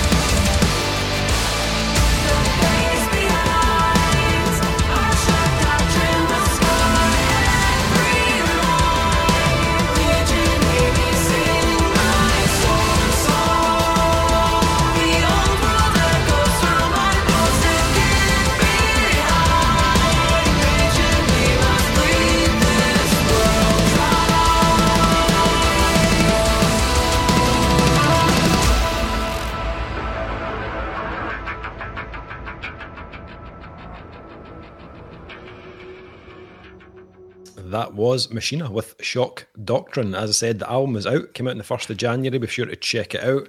If you want to check out the band, it's facebook.com forward slash Machina Music. Okay, Duncan, let's get in to our top five albums of 2020. Um, coming in at number five. oh on my list is Cult of Lilith Oh. and Mara. Oh. Um, fucking hell, man. Um, this album just hooks you in from the get go. When that harpsichord kicks in on Cosmic Maelstrom, I was 100% sold right at that point. Um, they, they, they class themselves as uh, necro-mechanical baroque, right? Which at first you think, no, that just sounds fucking ridiculous. but after after you hear Mara, He's my favourite You'll like- transformer. I don't know about you, but uh, after you hear it, you'll be like, yeah, I mean, I, I love me a bit of necromechanical baroque. You know, it's my favorite genre. It, it, it's just, it just fits. You know, I, I mean, it sounds ridiculous, but it oh, sits, it fits the band so well. Um, the other completely ridiculous thing about Mara is this is the band's debut fucking album. Mhm. Bands aren't supposed to be this good on a debut. It's just that doesn't happen. You know what I mean? But Cult of Lilith have managed to pull this off because this album is just phenomenal from start to finish. It's it's a, such a varied album. Every time I hear it, I kind of hear something else that I never noticed before. Um, and I think that's partly because there's so much going on. You know, each track offers a different tempo or a different set of rhythms and melodies um, for you to kind of get your head around. But once you get to grips with what Cult of Lilith are all about, Mhm. then you can't help but be totally drawn in by them. The the riffs are razor sharp. The, the musicianship is just off the chart. The songwriting is intricate and inventive. You know, they're a mix of like death metal with progressive metal and know, little kind of technical elements with that kind of like neoclassical tinge. is just genius. Like, and it's executed flawlessly. Um, for me, not a single criticism about this album. None at all. I just loved it from start to finish. Everything about it. Um, if you if you're looking for you know death metal with something a bit original about it, you know something different, then look no further than this album, Cult of Lilith uh, from Iceland, and the album is called Mara. It's my number five. FYI, I will be speaking about it shortly. Uh, number five for me, you've already mentioned it. It just creeped its way into the old uh, the old top ten for you, and that was La Fin. That's how you pronounce it, isn't it? La Fin? Uh, no, it's La Fin. Well, uh, we don't know. laughing. They say I think is. I think I did pronounce it Lafon, but I think when I spoke to the band, they just they, they pronounce it like we we would normally do in our Scottish accent. So I think it is just Lafin. We made we made an effort, so it's La Fin. Uh, no, it's laughing uh, with endless inertia. Yeah, like a lot of what you basically said about. I love me some post metal, Dave. Um, I, I really, really, really do. I think it's it's weighty, it's deliberate, um, it's atmospheric, and it's heavy as fuck. And La Fin have that in spades. Um, Never have I been so excited about uh, a post metal album since uh, Vertikal by Cult of Luna, which that album fucking floored me when it came out. And this gives me a lot of the the same sort of feelings. I think this is one that is just so well crafted. This is a, con- a concept album as well. I think if memory serves. I think you were it basically was, yeah. saying it's um, it's like a single point taken from eight different perspectives Yes. or whatever. And I, I'd like when you described that to me, which was post me listening to it. I was Mm-hmm. like, that that totally fucking makes sense. It, like it was like you literally switched the light on in a dark room. For me, I was like, all right, I, I can see everything now. Um, yeah, I I think this is is just uh, so fucking good. Uh, I love how heavy it is. I love the quieter moments. Um, and then the melody kicks in, and they have these huge, kind of saccharine melodies that just work so well.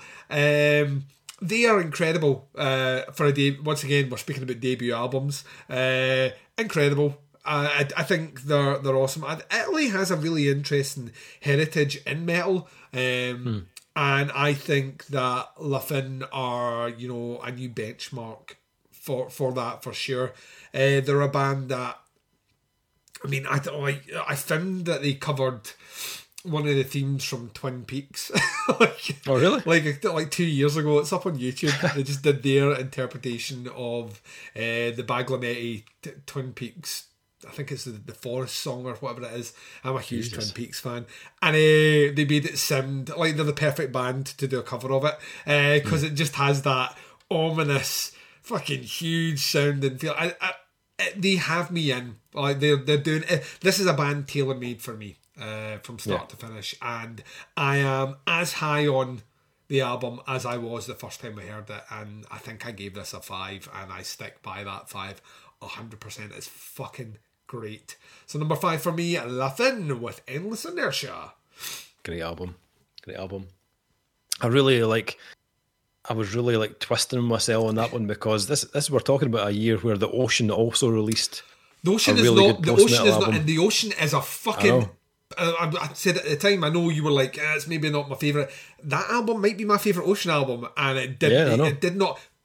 Just want to stress, Poppy's in here because I've listened to it a lot, but Poppy's in my top ten, and the Ocean isn't. The Ocean's not even in my top twenty, dude. It's crazy, man. Unbelievable, But unbelievable. that goes to show how good the La Fin album is, where the Ocean aren't even in our top twenties. It's Yeah. a cracking album. Definitely check it out.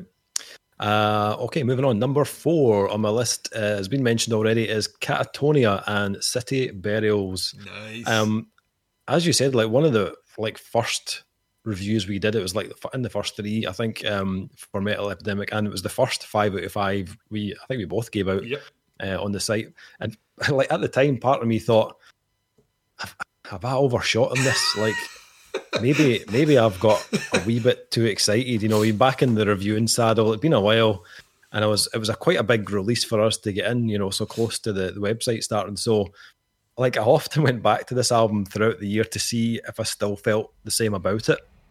Um, and I think I said in the review that it was it was like one of the best things that Katatonia had done to date, which was a pretty bold statement um, considering what they've done and accomplished over the years. Um, I'm a huge fan of uh, Viva Emptiness. Probably it was probably my favourite Katatonia album up until City Burials. But you know what? I stand by everything I said about City Burials at that time. Um, I was still listening to this at the end of the year, and it still blows me away every time I hear it. You know, it's got everything, in my opinion. Um, they cover all the bases, but I think what I loved about City Burials is even at almost like almost thirty years this band have been going, Yeah. um, and as, as as a band that have been almost like almost thirty years on the go, they're still willing to kind of mix it up a bit. You know, to like dropping a track like Lacquer as a single. You know what I mean? And then just watching everyone lose their fucking minds because it sounds like nothing they've ever done before, and it was amazing. Just like, what's this? What like that sounds nothing like Katatonia. And I was the same when I heard it. I was like, what? Like, what is going on here?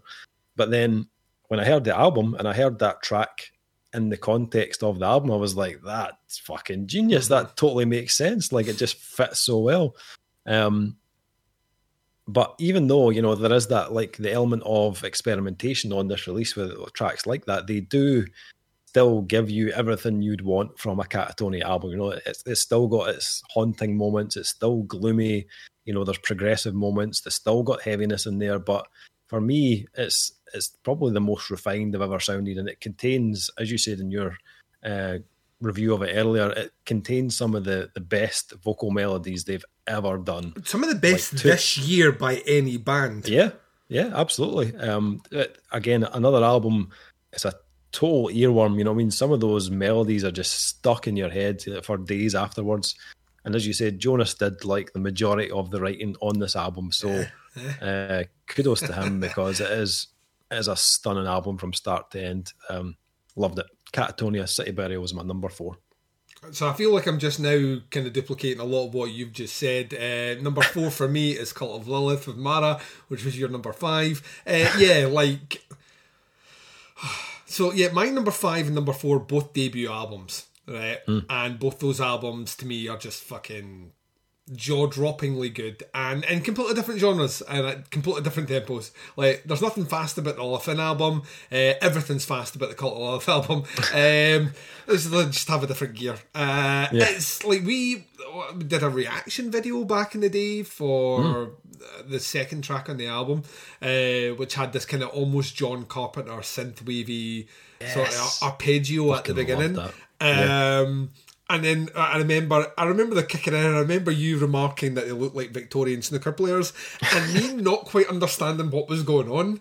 Um, and I remember it was just like it was a fucking amazing kind of like one of these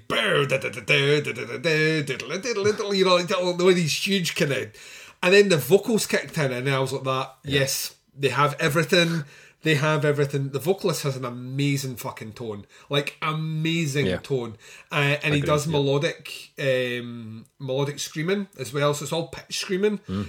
and the tone yeah. is fucking great. Uh, the guitar playing is borderline virtuoso. It's like it's on a techie level, way, way, way up there.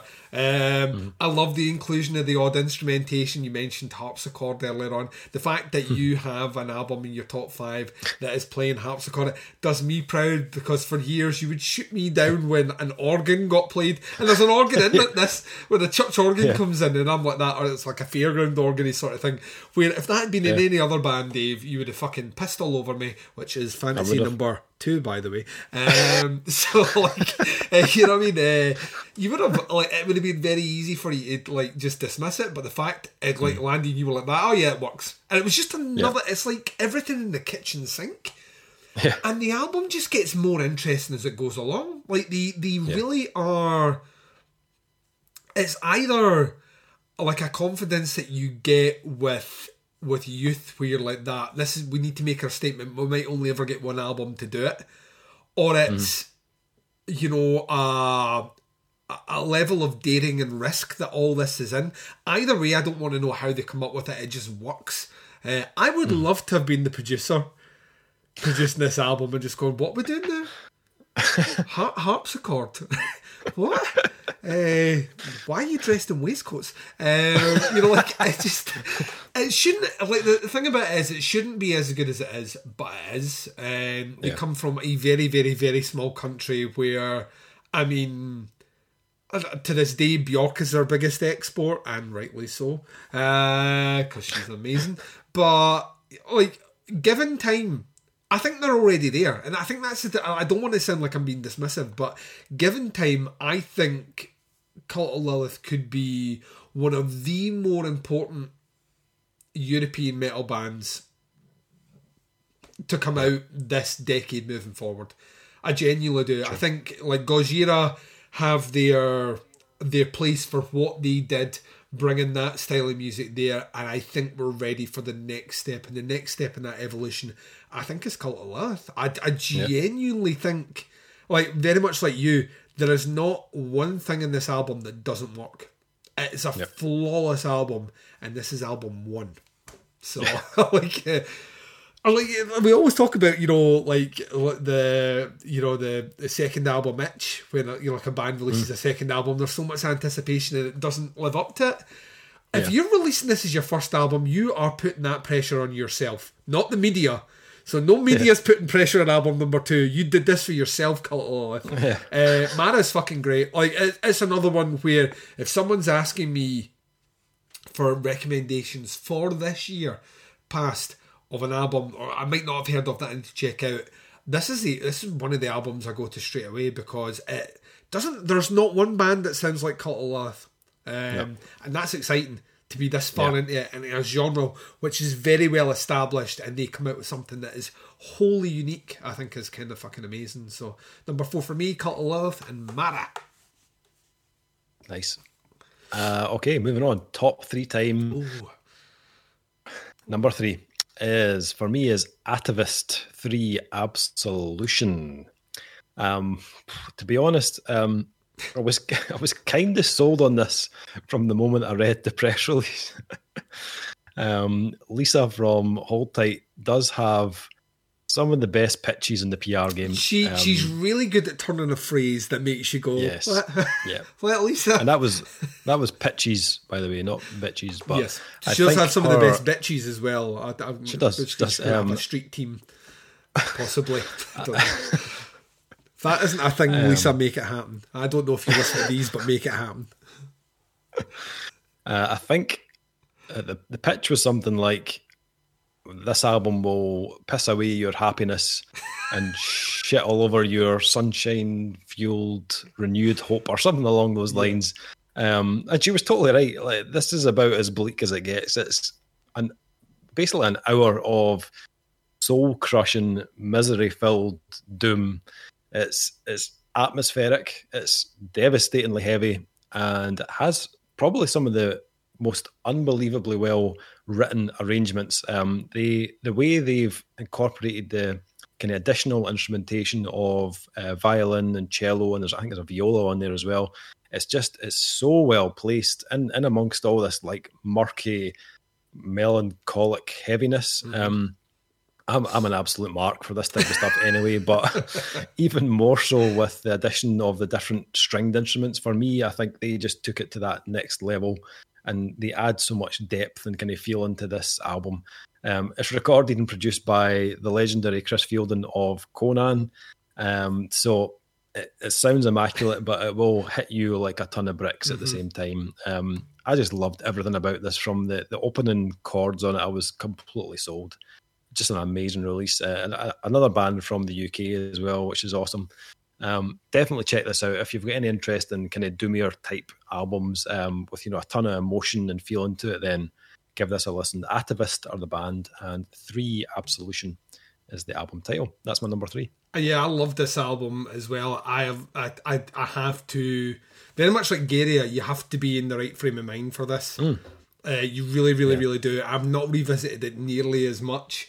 Uh, but weirdly, 2020, I was a, a relatively positive, happy person, and I, I still don't know. the rest of the world wasn't, but for whatever reason, uh, I was. So no, it's, it's incredible. It's an incredible release.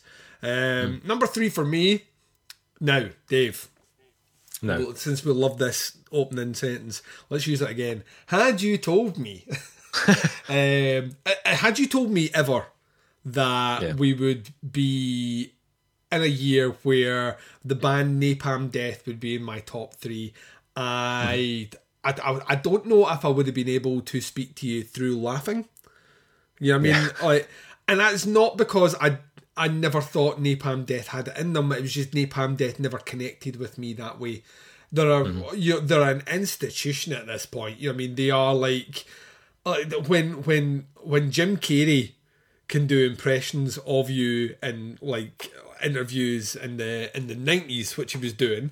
Um and you know, like the the the the, the, the band that are regularly flung up for, for people are talking about noise. Um and yeah, I like a handful of Napalm Death songs. I, will be honest with you, I've never really been a, a Napalm Death album fan, um, but I respect them for what they've done.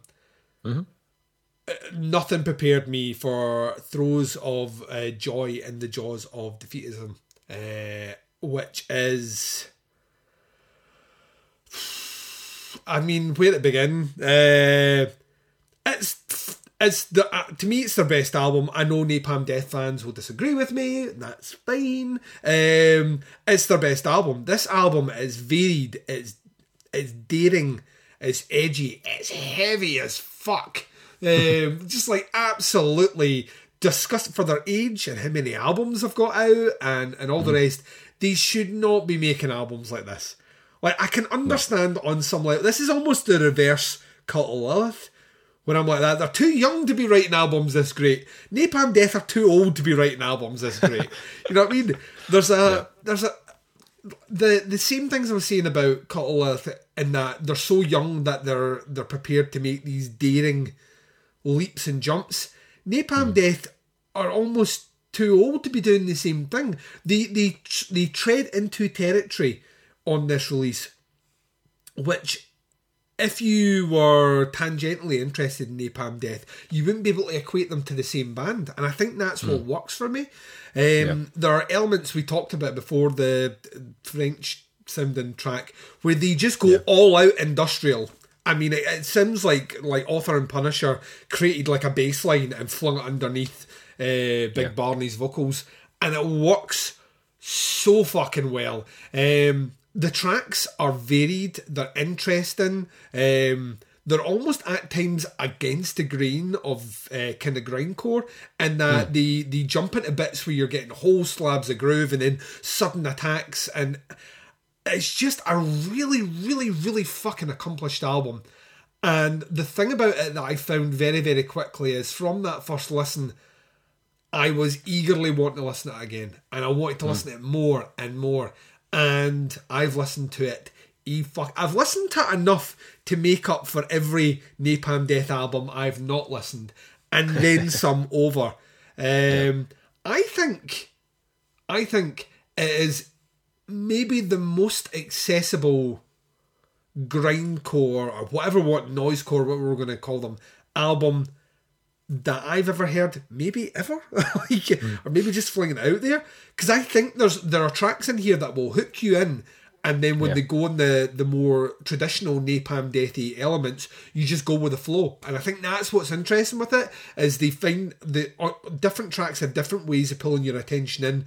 That when the stuff that normally I wouldn't necessarily gravitate toward kicks in, I'm already invested and happy to go on the journey. Um, Yeah, it's a it's a it's a baffling, bafflingly good album, um, Yeah. and that everything works on it perfectly. And Yep. to be them 16 albums, I think is what we said, 60 albums in their career, formed in the 80s. Uh, you know what I mean? They've been on the go almost as long as Metallica. Yeah. Right? Like if we're putting it in, if we're calling it down, they're on the go almost as long as Metallica. And if you ask me which album I would rather listen to this year, um, or maybe over the last couple of years, it'd be this album uh, by a country fucking mile. Uh, yeah. well played to them. I, I mean, I never thought I'd be saying this. I can't wait to hear the next Napalm Death album. I genuinely can't. I think they're everything. Everything about it is just mind-bogglingly good. So yeah, Napalm Death throws in the uh, throws of joy in the jaws of defeatism. I think is Yep. how I think is how you pronounce it. I've got it written down here as throws of the joy. That's why I keep struggling. throws of the joy. So someone's grabbing a small kangaroo and lobbing it, or joy from friends. How you doing? I I will follow on from that, Duncan, and talk about my number two album, which is Napalm Death, Throes of Joy in the Jaws of Defeatism. Now you, the thing Um, is about this is you get a different perspective because you are hardcore Napalm Death fan. So I am, Yeah. I'm interloper here, coming in and talking about how great. I'm like the hipster that's just discovered them now, uh, and you're like the original hipster because you liked them before they were cool. So I mean, I, I wouldn't, I wasn't, I wasn't right in at the start, obviously, because I was just born at that point. But like uh, nineties, I was like, I was into Napalm in the nineties. Um, but I mean, like, what, what can I say about this album that hasn't already been said by yourself or pretty much every end of year list in 2020? Um, this is this is a band that are not content with you know putting out the same ideas on every single album yeah, they aren't happy unless they are pushing the boundaries and pushing themselves as artists. Um, for a band that, as you said, almost forty years they've been going, like in sixteen albums. Like what? That that impresses me to no end. They're still releasing albums of this caliber, like after forty years. Um, most bands would have packed it in by now, or would just fucking phone it in, you know, with Mhm. put out predictable box ticking albums. And to be honest, most people would still listen to them, you know, because the band name alone will will have that clout, you know what I mean? But the fact that they don't go down that route and are still pushing themselves to put out music that is challenging and dynamic and, and relevant in today's metal scene is even more remarkable. Um, this I'm not going to say any more about it. This is everything you want from an Napalm Death album and more. Um, flawless. It's a flawless album, and that's my number two. Number two for me, staying in the UK, you mentioned them earlier on, and we were talking about how Deftonesy the album was. Um, yeah, Loathe. Uh, I let it in and it took everything. Um, I, I double down on everything you say, but it just connected with me more. Uh, I think it's, yeah, I think it's it's it's face meltingly good. Um, I, I've, I've spun it so many, many times. The melodies are incredible. Yes, they're very Chino, right? Um, but let me put it this way there's plenty of people that try and do the Chino thing that can't do the Chino thing and they can do the Chino thing but it's the way they incorporate all the other stuff um, there are moments in this album which are cleverly using motifs used in different songs which they resurrect and do alternate versions of or bring them in as closers to tracks or links into other tracks which i think is fucking really really really cool um, the the like some of the detuned riffing on this is disgustingly heavy, and the production aids it hugely. Um, I find it varied, very interesting, very well written. When it needs to be heavy, it's some of the heaviest shit I've heard this year. When it needs to be melodic, it's some of the best melodies I've heard this year. Uh, it is an incredible album by a band, and this this one is a varied sounding album. That's the great thing about it. There's not really two songs on here that kind of sound alike, even though they're mm-hmm. using those motifs. When they revisit something, they take it in a different direction. Whether it's a kind of shoegazy, kind of you know more synth laden with melody or you know they come back at something else that's more guitar driven it just is it's an album that that very pleasantly kept me on my toes all the way through and as a result has been played loads since i think I still, I think great things uh, are still going to happen for Loathe. Yep. Um, I think it's put, uh, certainly for me, has put them on my radar. I think it's put them on the radar of a lot of music fans, and um, they didn't get out to tour it this year. They will get out. Well, last year they hopefully get out to tour it this year. Um, mm-hmm. But I'm I'm hoping that they are already writing the next album because you strike while that iron is hot, and there's things yeah. in here. I, I, I, spoke to you, like weirdly, there are small elements in the stuff they do that remind me of some of the stuff we were doing in our band towards the mm. end, speci- specifically guitar wise um, yeah. and synth wise, which I think I can hear little bits. And I, I joked to you at one point, I still I lean into this. There's two riffs on there that are our riffs, Dave. They're on YouTube. I'm not saying they saw them, but you saw them. Um, I'd be loathed to say that, Dave. See what I did? Oh. Uh, yeah, that's right. Fantasy number two pissing me. Uh, right. Uh, so, but no, the, I, I genuinely think they are one of the more exciting prospects for UK metal that yep. are now kind of starting to emerge. Still a very young band, um, mm. and I think still have a, a, ton of good things ahead. But yeah, this one high benchmark for me. Number two album above Deftones, Loathe. I let it in and it took everything. Number two. Nice. So, um, we might as well Voltron up on this one. To be fair, because. Yeah. FYI, we've got the same number one. Yes, it's all coming down to this, Duncan, and we both have the same number one album. Now, if people, just really good taste, obviously. I was going to say, if people had listened to us back in July, um, mm. they will have known that we had the same number one at that point. And I think we both said at this point it would take an act of God uh, yeah. to remove it. And whilst plenty of albums came close uh, there was no act of God to remove it. Dave, what was our combined joint number one of 2020? our combined joint number one pick was the dreamy post metal sludge pop band from San Francisco Bay Area, Mountaineer, with their album Bloodletting. Mm. And what can I say about this album that I haven't been saying for the last seven months? People are actually sick of listening to me talk about Mountaineer and Bloodletting. People actually walk in the other direction when they see me in the street now. They say, oh shit, there's Dave coming. Quick, pretend you're on your phone so we don't have to listen to him talk about Mountaineer. I mean, if you heard our review of this, then you'll know and if, if you've listened to, listened to the podcast, you'll know yeah. how much we love this album. It, it, it had me at hello, Duncan. it had well, it didn't have you at hello. Uh, you like you you hit play on it. You were like these hundred and fifty pound headphones are shit. I must spend all the money. I must spend next Yeah. month's wage check on brand new headphones so I can take in the opulence of this release.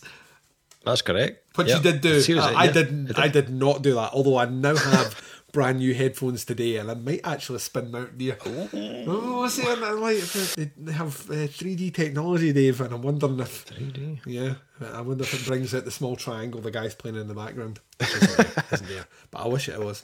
Um, yeah, th- the weird thing about Mountaineer, like Mountaineer, is the same way I got excited about doing like reviews on the old website with you when Conan first come in.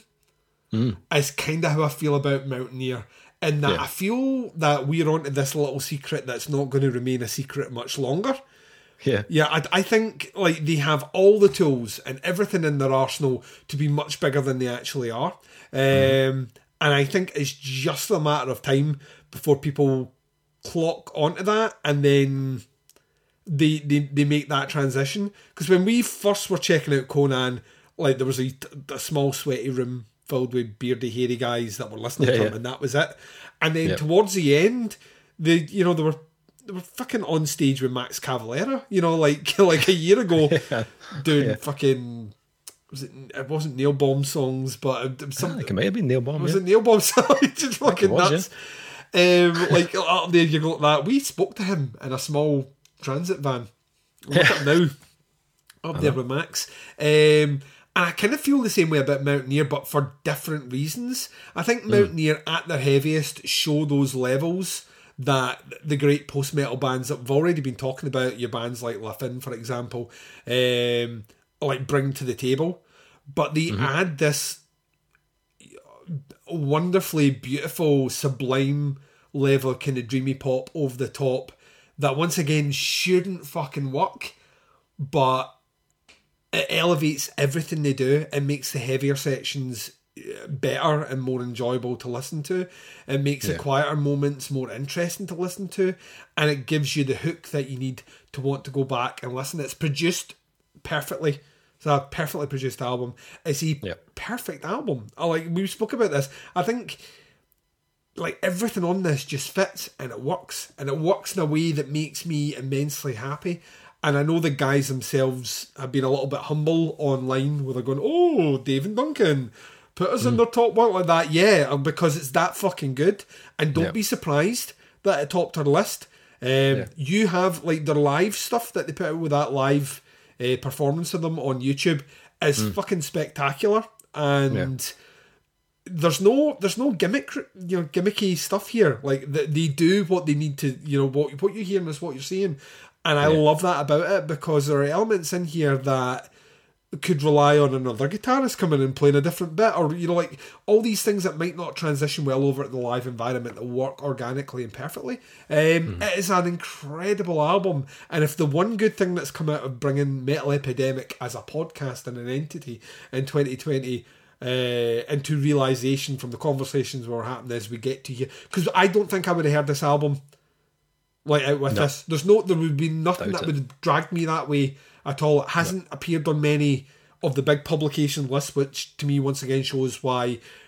Like it's great to be working for Metal Hammer, but I don't think you get to experience all the bands that we get to experience. And as a mm-hmm. result of that, I think you lose something in that.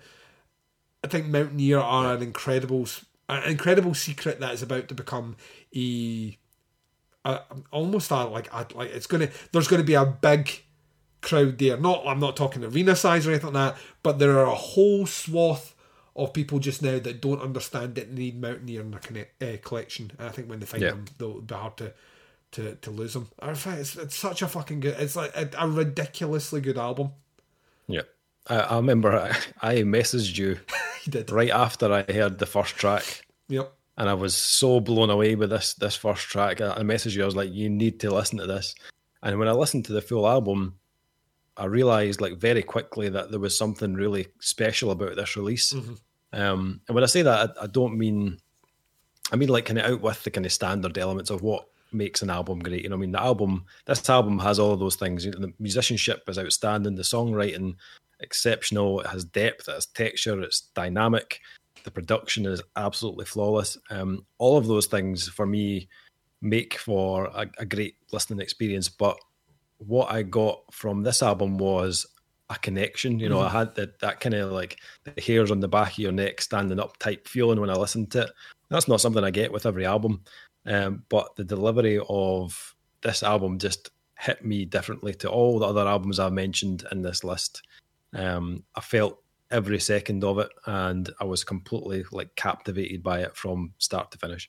Um, it is it is my most listened to album of 2020. Um, and I knew, like, it's the one that I knew very early on that it was going to be really fucking difficult to shift from the number one spot. Mm-hmm. And you know, here we are in January. It's it stood in there solid at number one, and nothing was moving it. Absolutely nothing. Um, yeah, phenomenal album, absolutely phenomenal. And like you said, I don't think I would have even this wouldn't even have appeared on my radar had it not been for for the website and yeah. the podcast and stuff. Um, so I'm glad that we we got the chance to listen to this and, and talk about it and tell people about it and uh, hopefully more people pick it up and check it out because like if this is anything to go by this album then I can't wait to hear what happens next. Mm-hmm. I really can't. I know. I know um, they sometimes check out like the the stuff that we say and all the rest. Um, if there's any way once the madness dies down, you can bring your show to Scotland, please do. um, please do. We'll buy you dinner.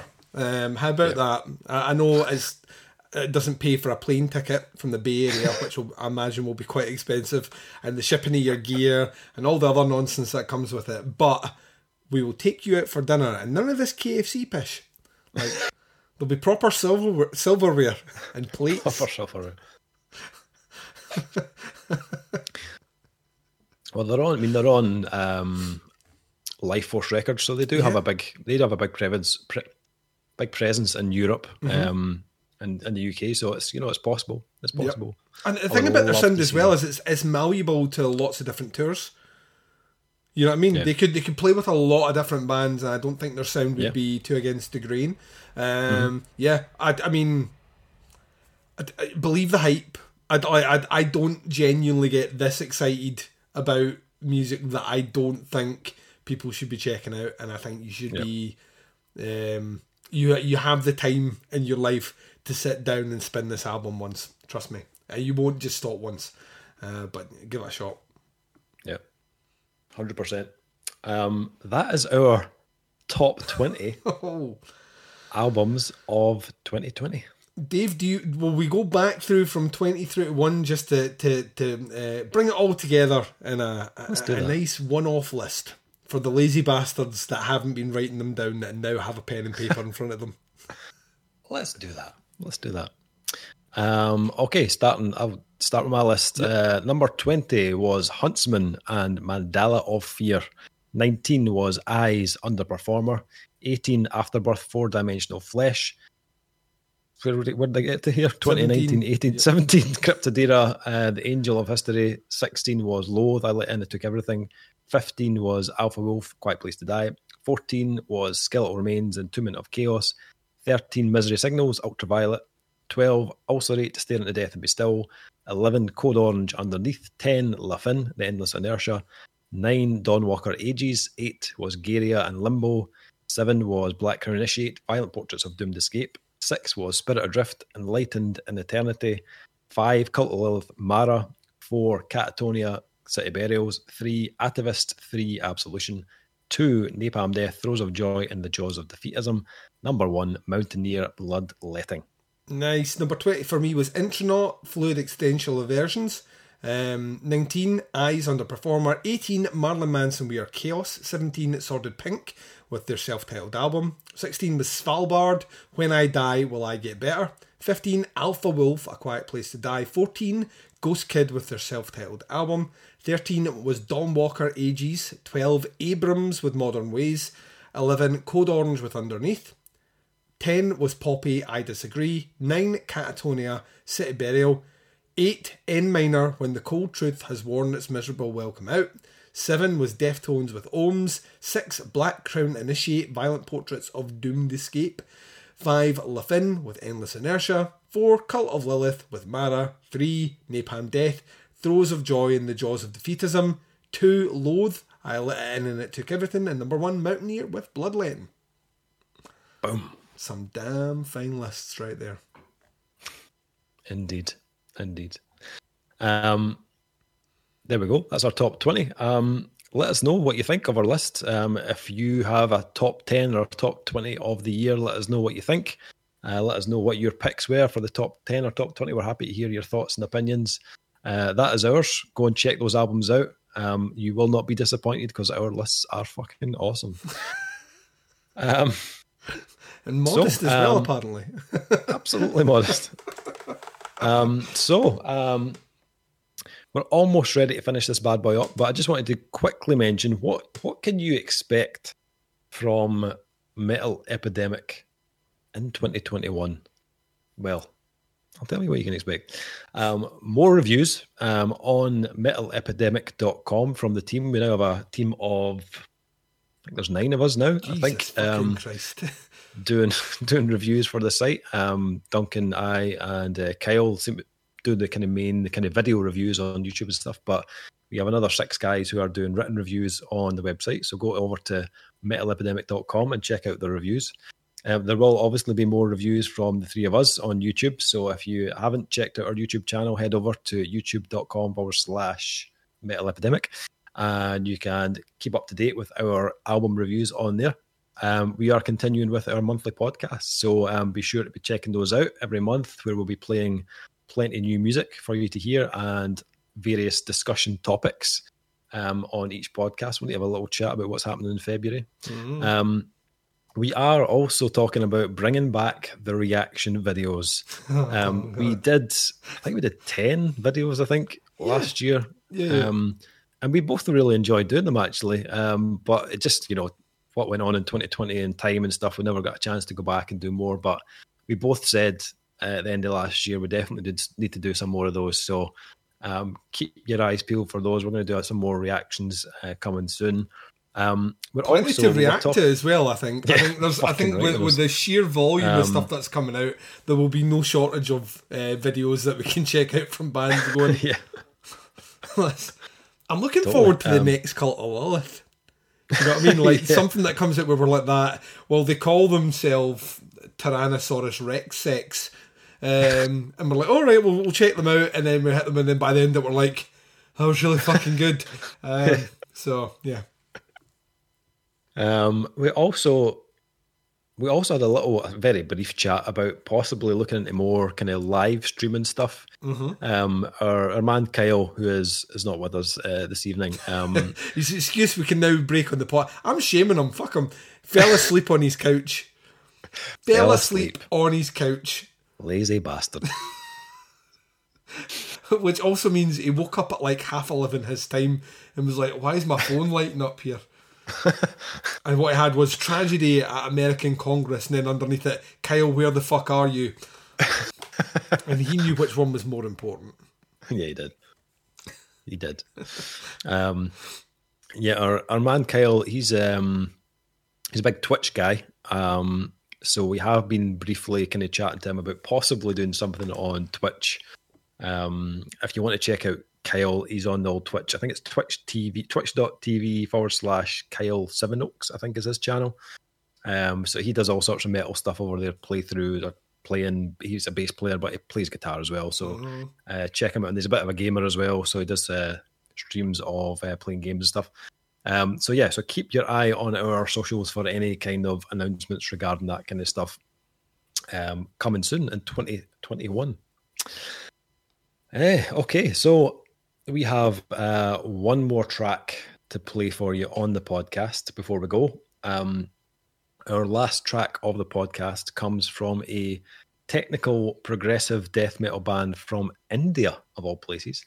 Um, the band are Dead Exaltation, and they have been they were on the go since around 2015, and they draw inspiration from bands uh, such as Cryptopsy, Cattle Decapitation, Gorod, Spawn of Possession, and Cynic, to name a handful. Uh, the band are about to unleash their debut album. It's called Despondent, and it's coming out on February 5th.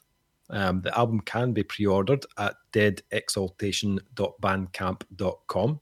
And if you want to follow the band, head over to facebook.com forward slash deadexaltation. Um, this track that I'm going to play is the second single, I think, from the album. It's called The Transformation, and uh, I hope you enjoy it. We uh, we will return in February with another podcast, but until then, keep your eye on our YouTube channel for some brand new album reviews coming soon. Which I said you can you can find that at youtube.com forward slash metal epidemic. And that's all from us. We'll catch you soon. This is Dead Exaltation and the Transformation. We'll catch you soon. Bye, everyone.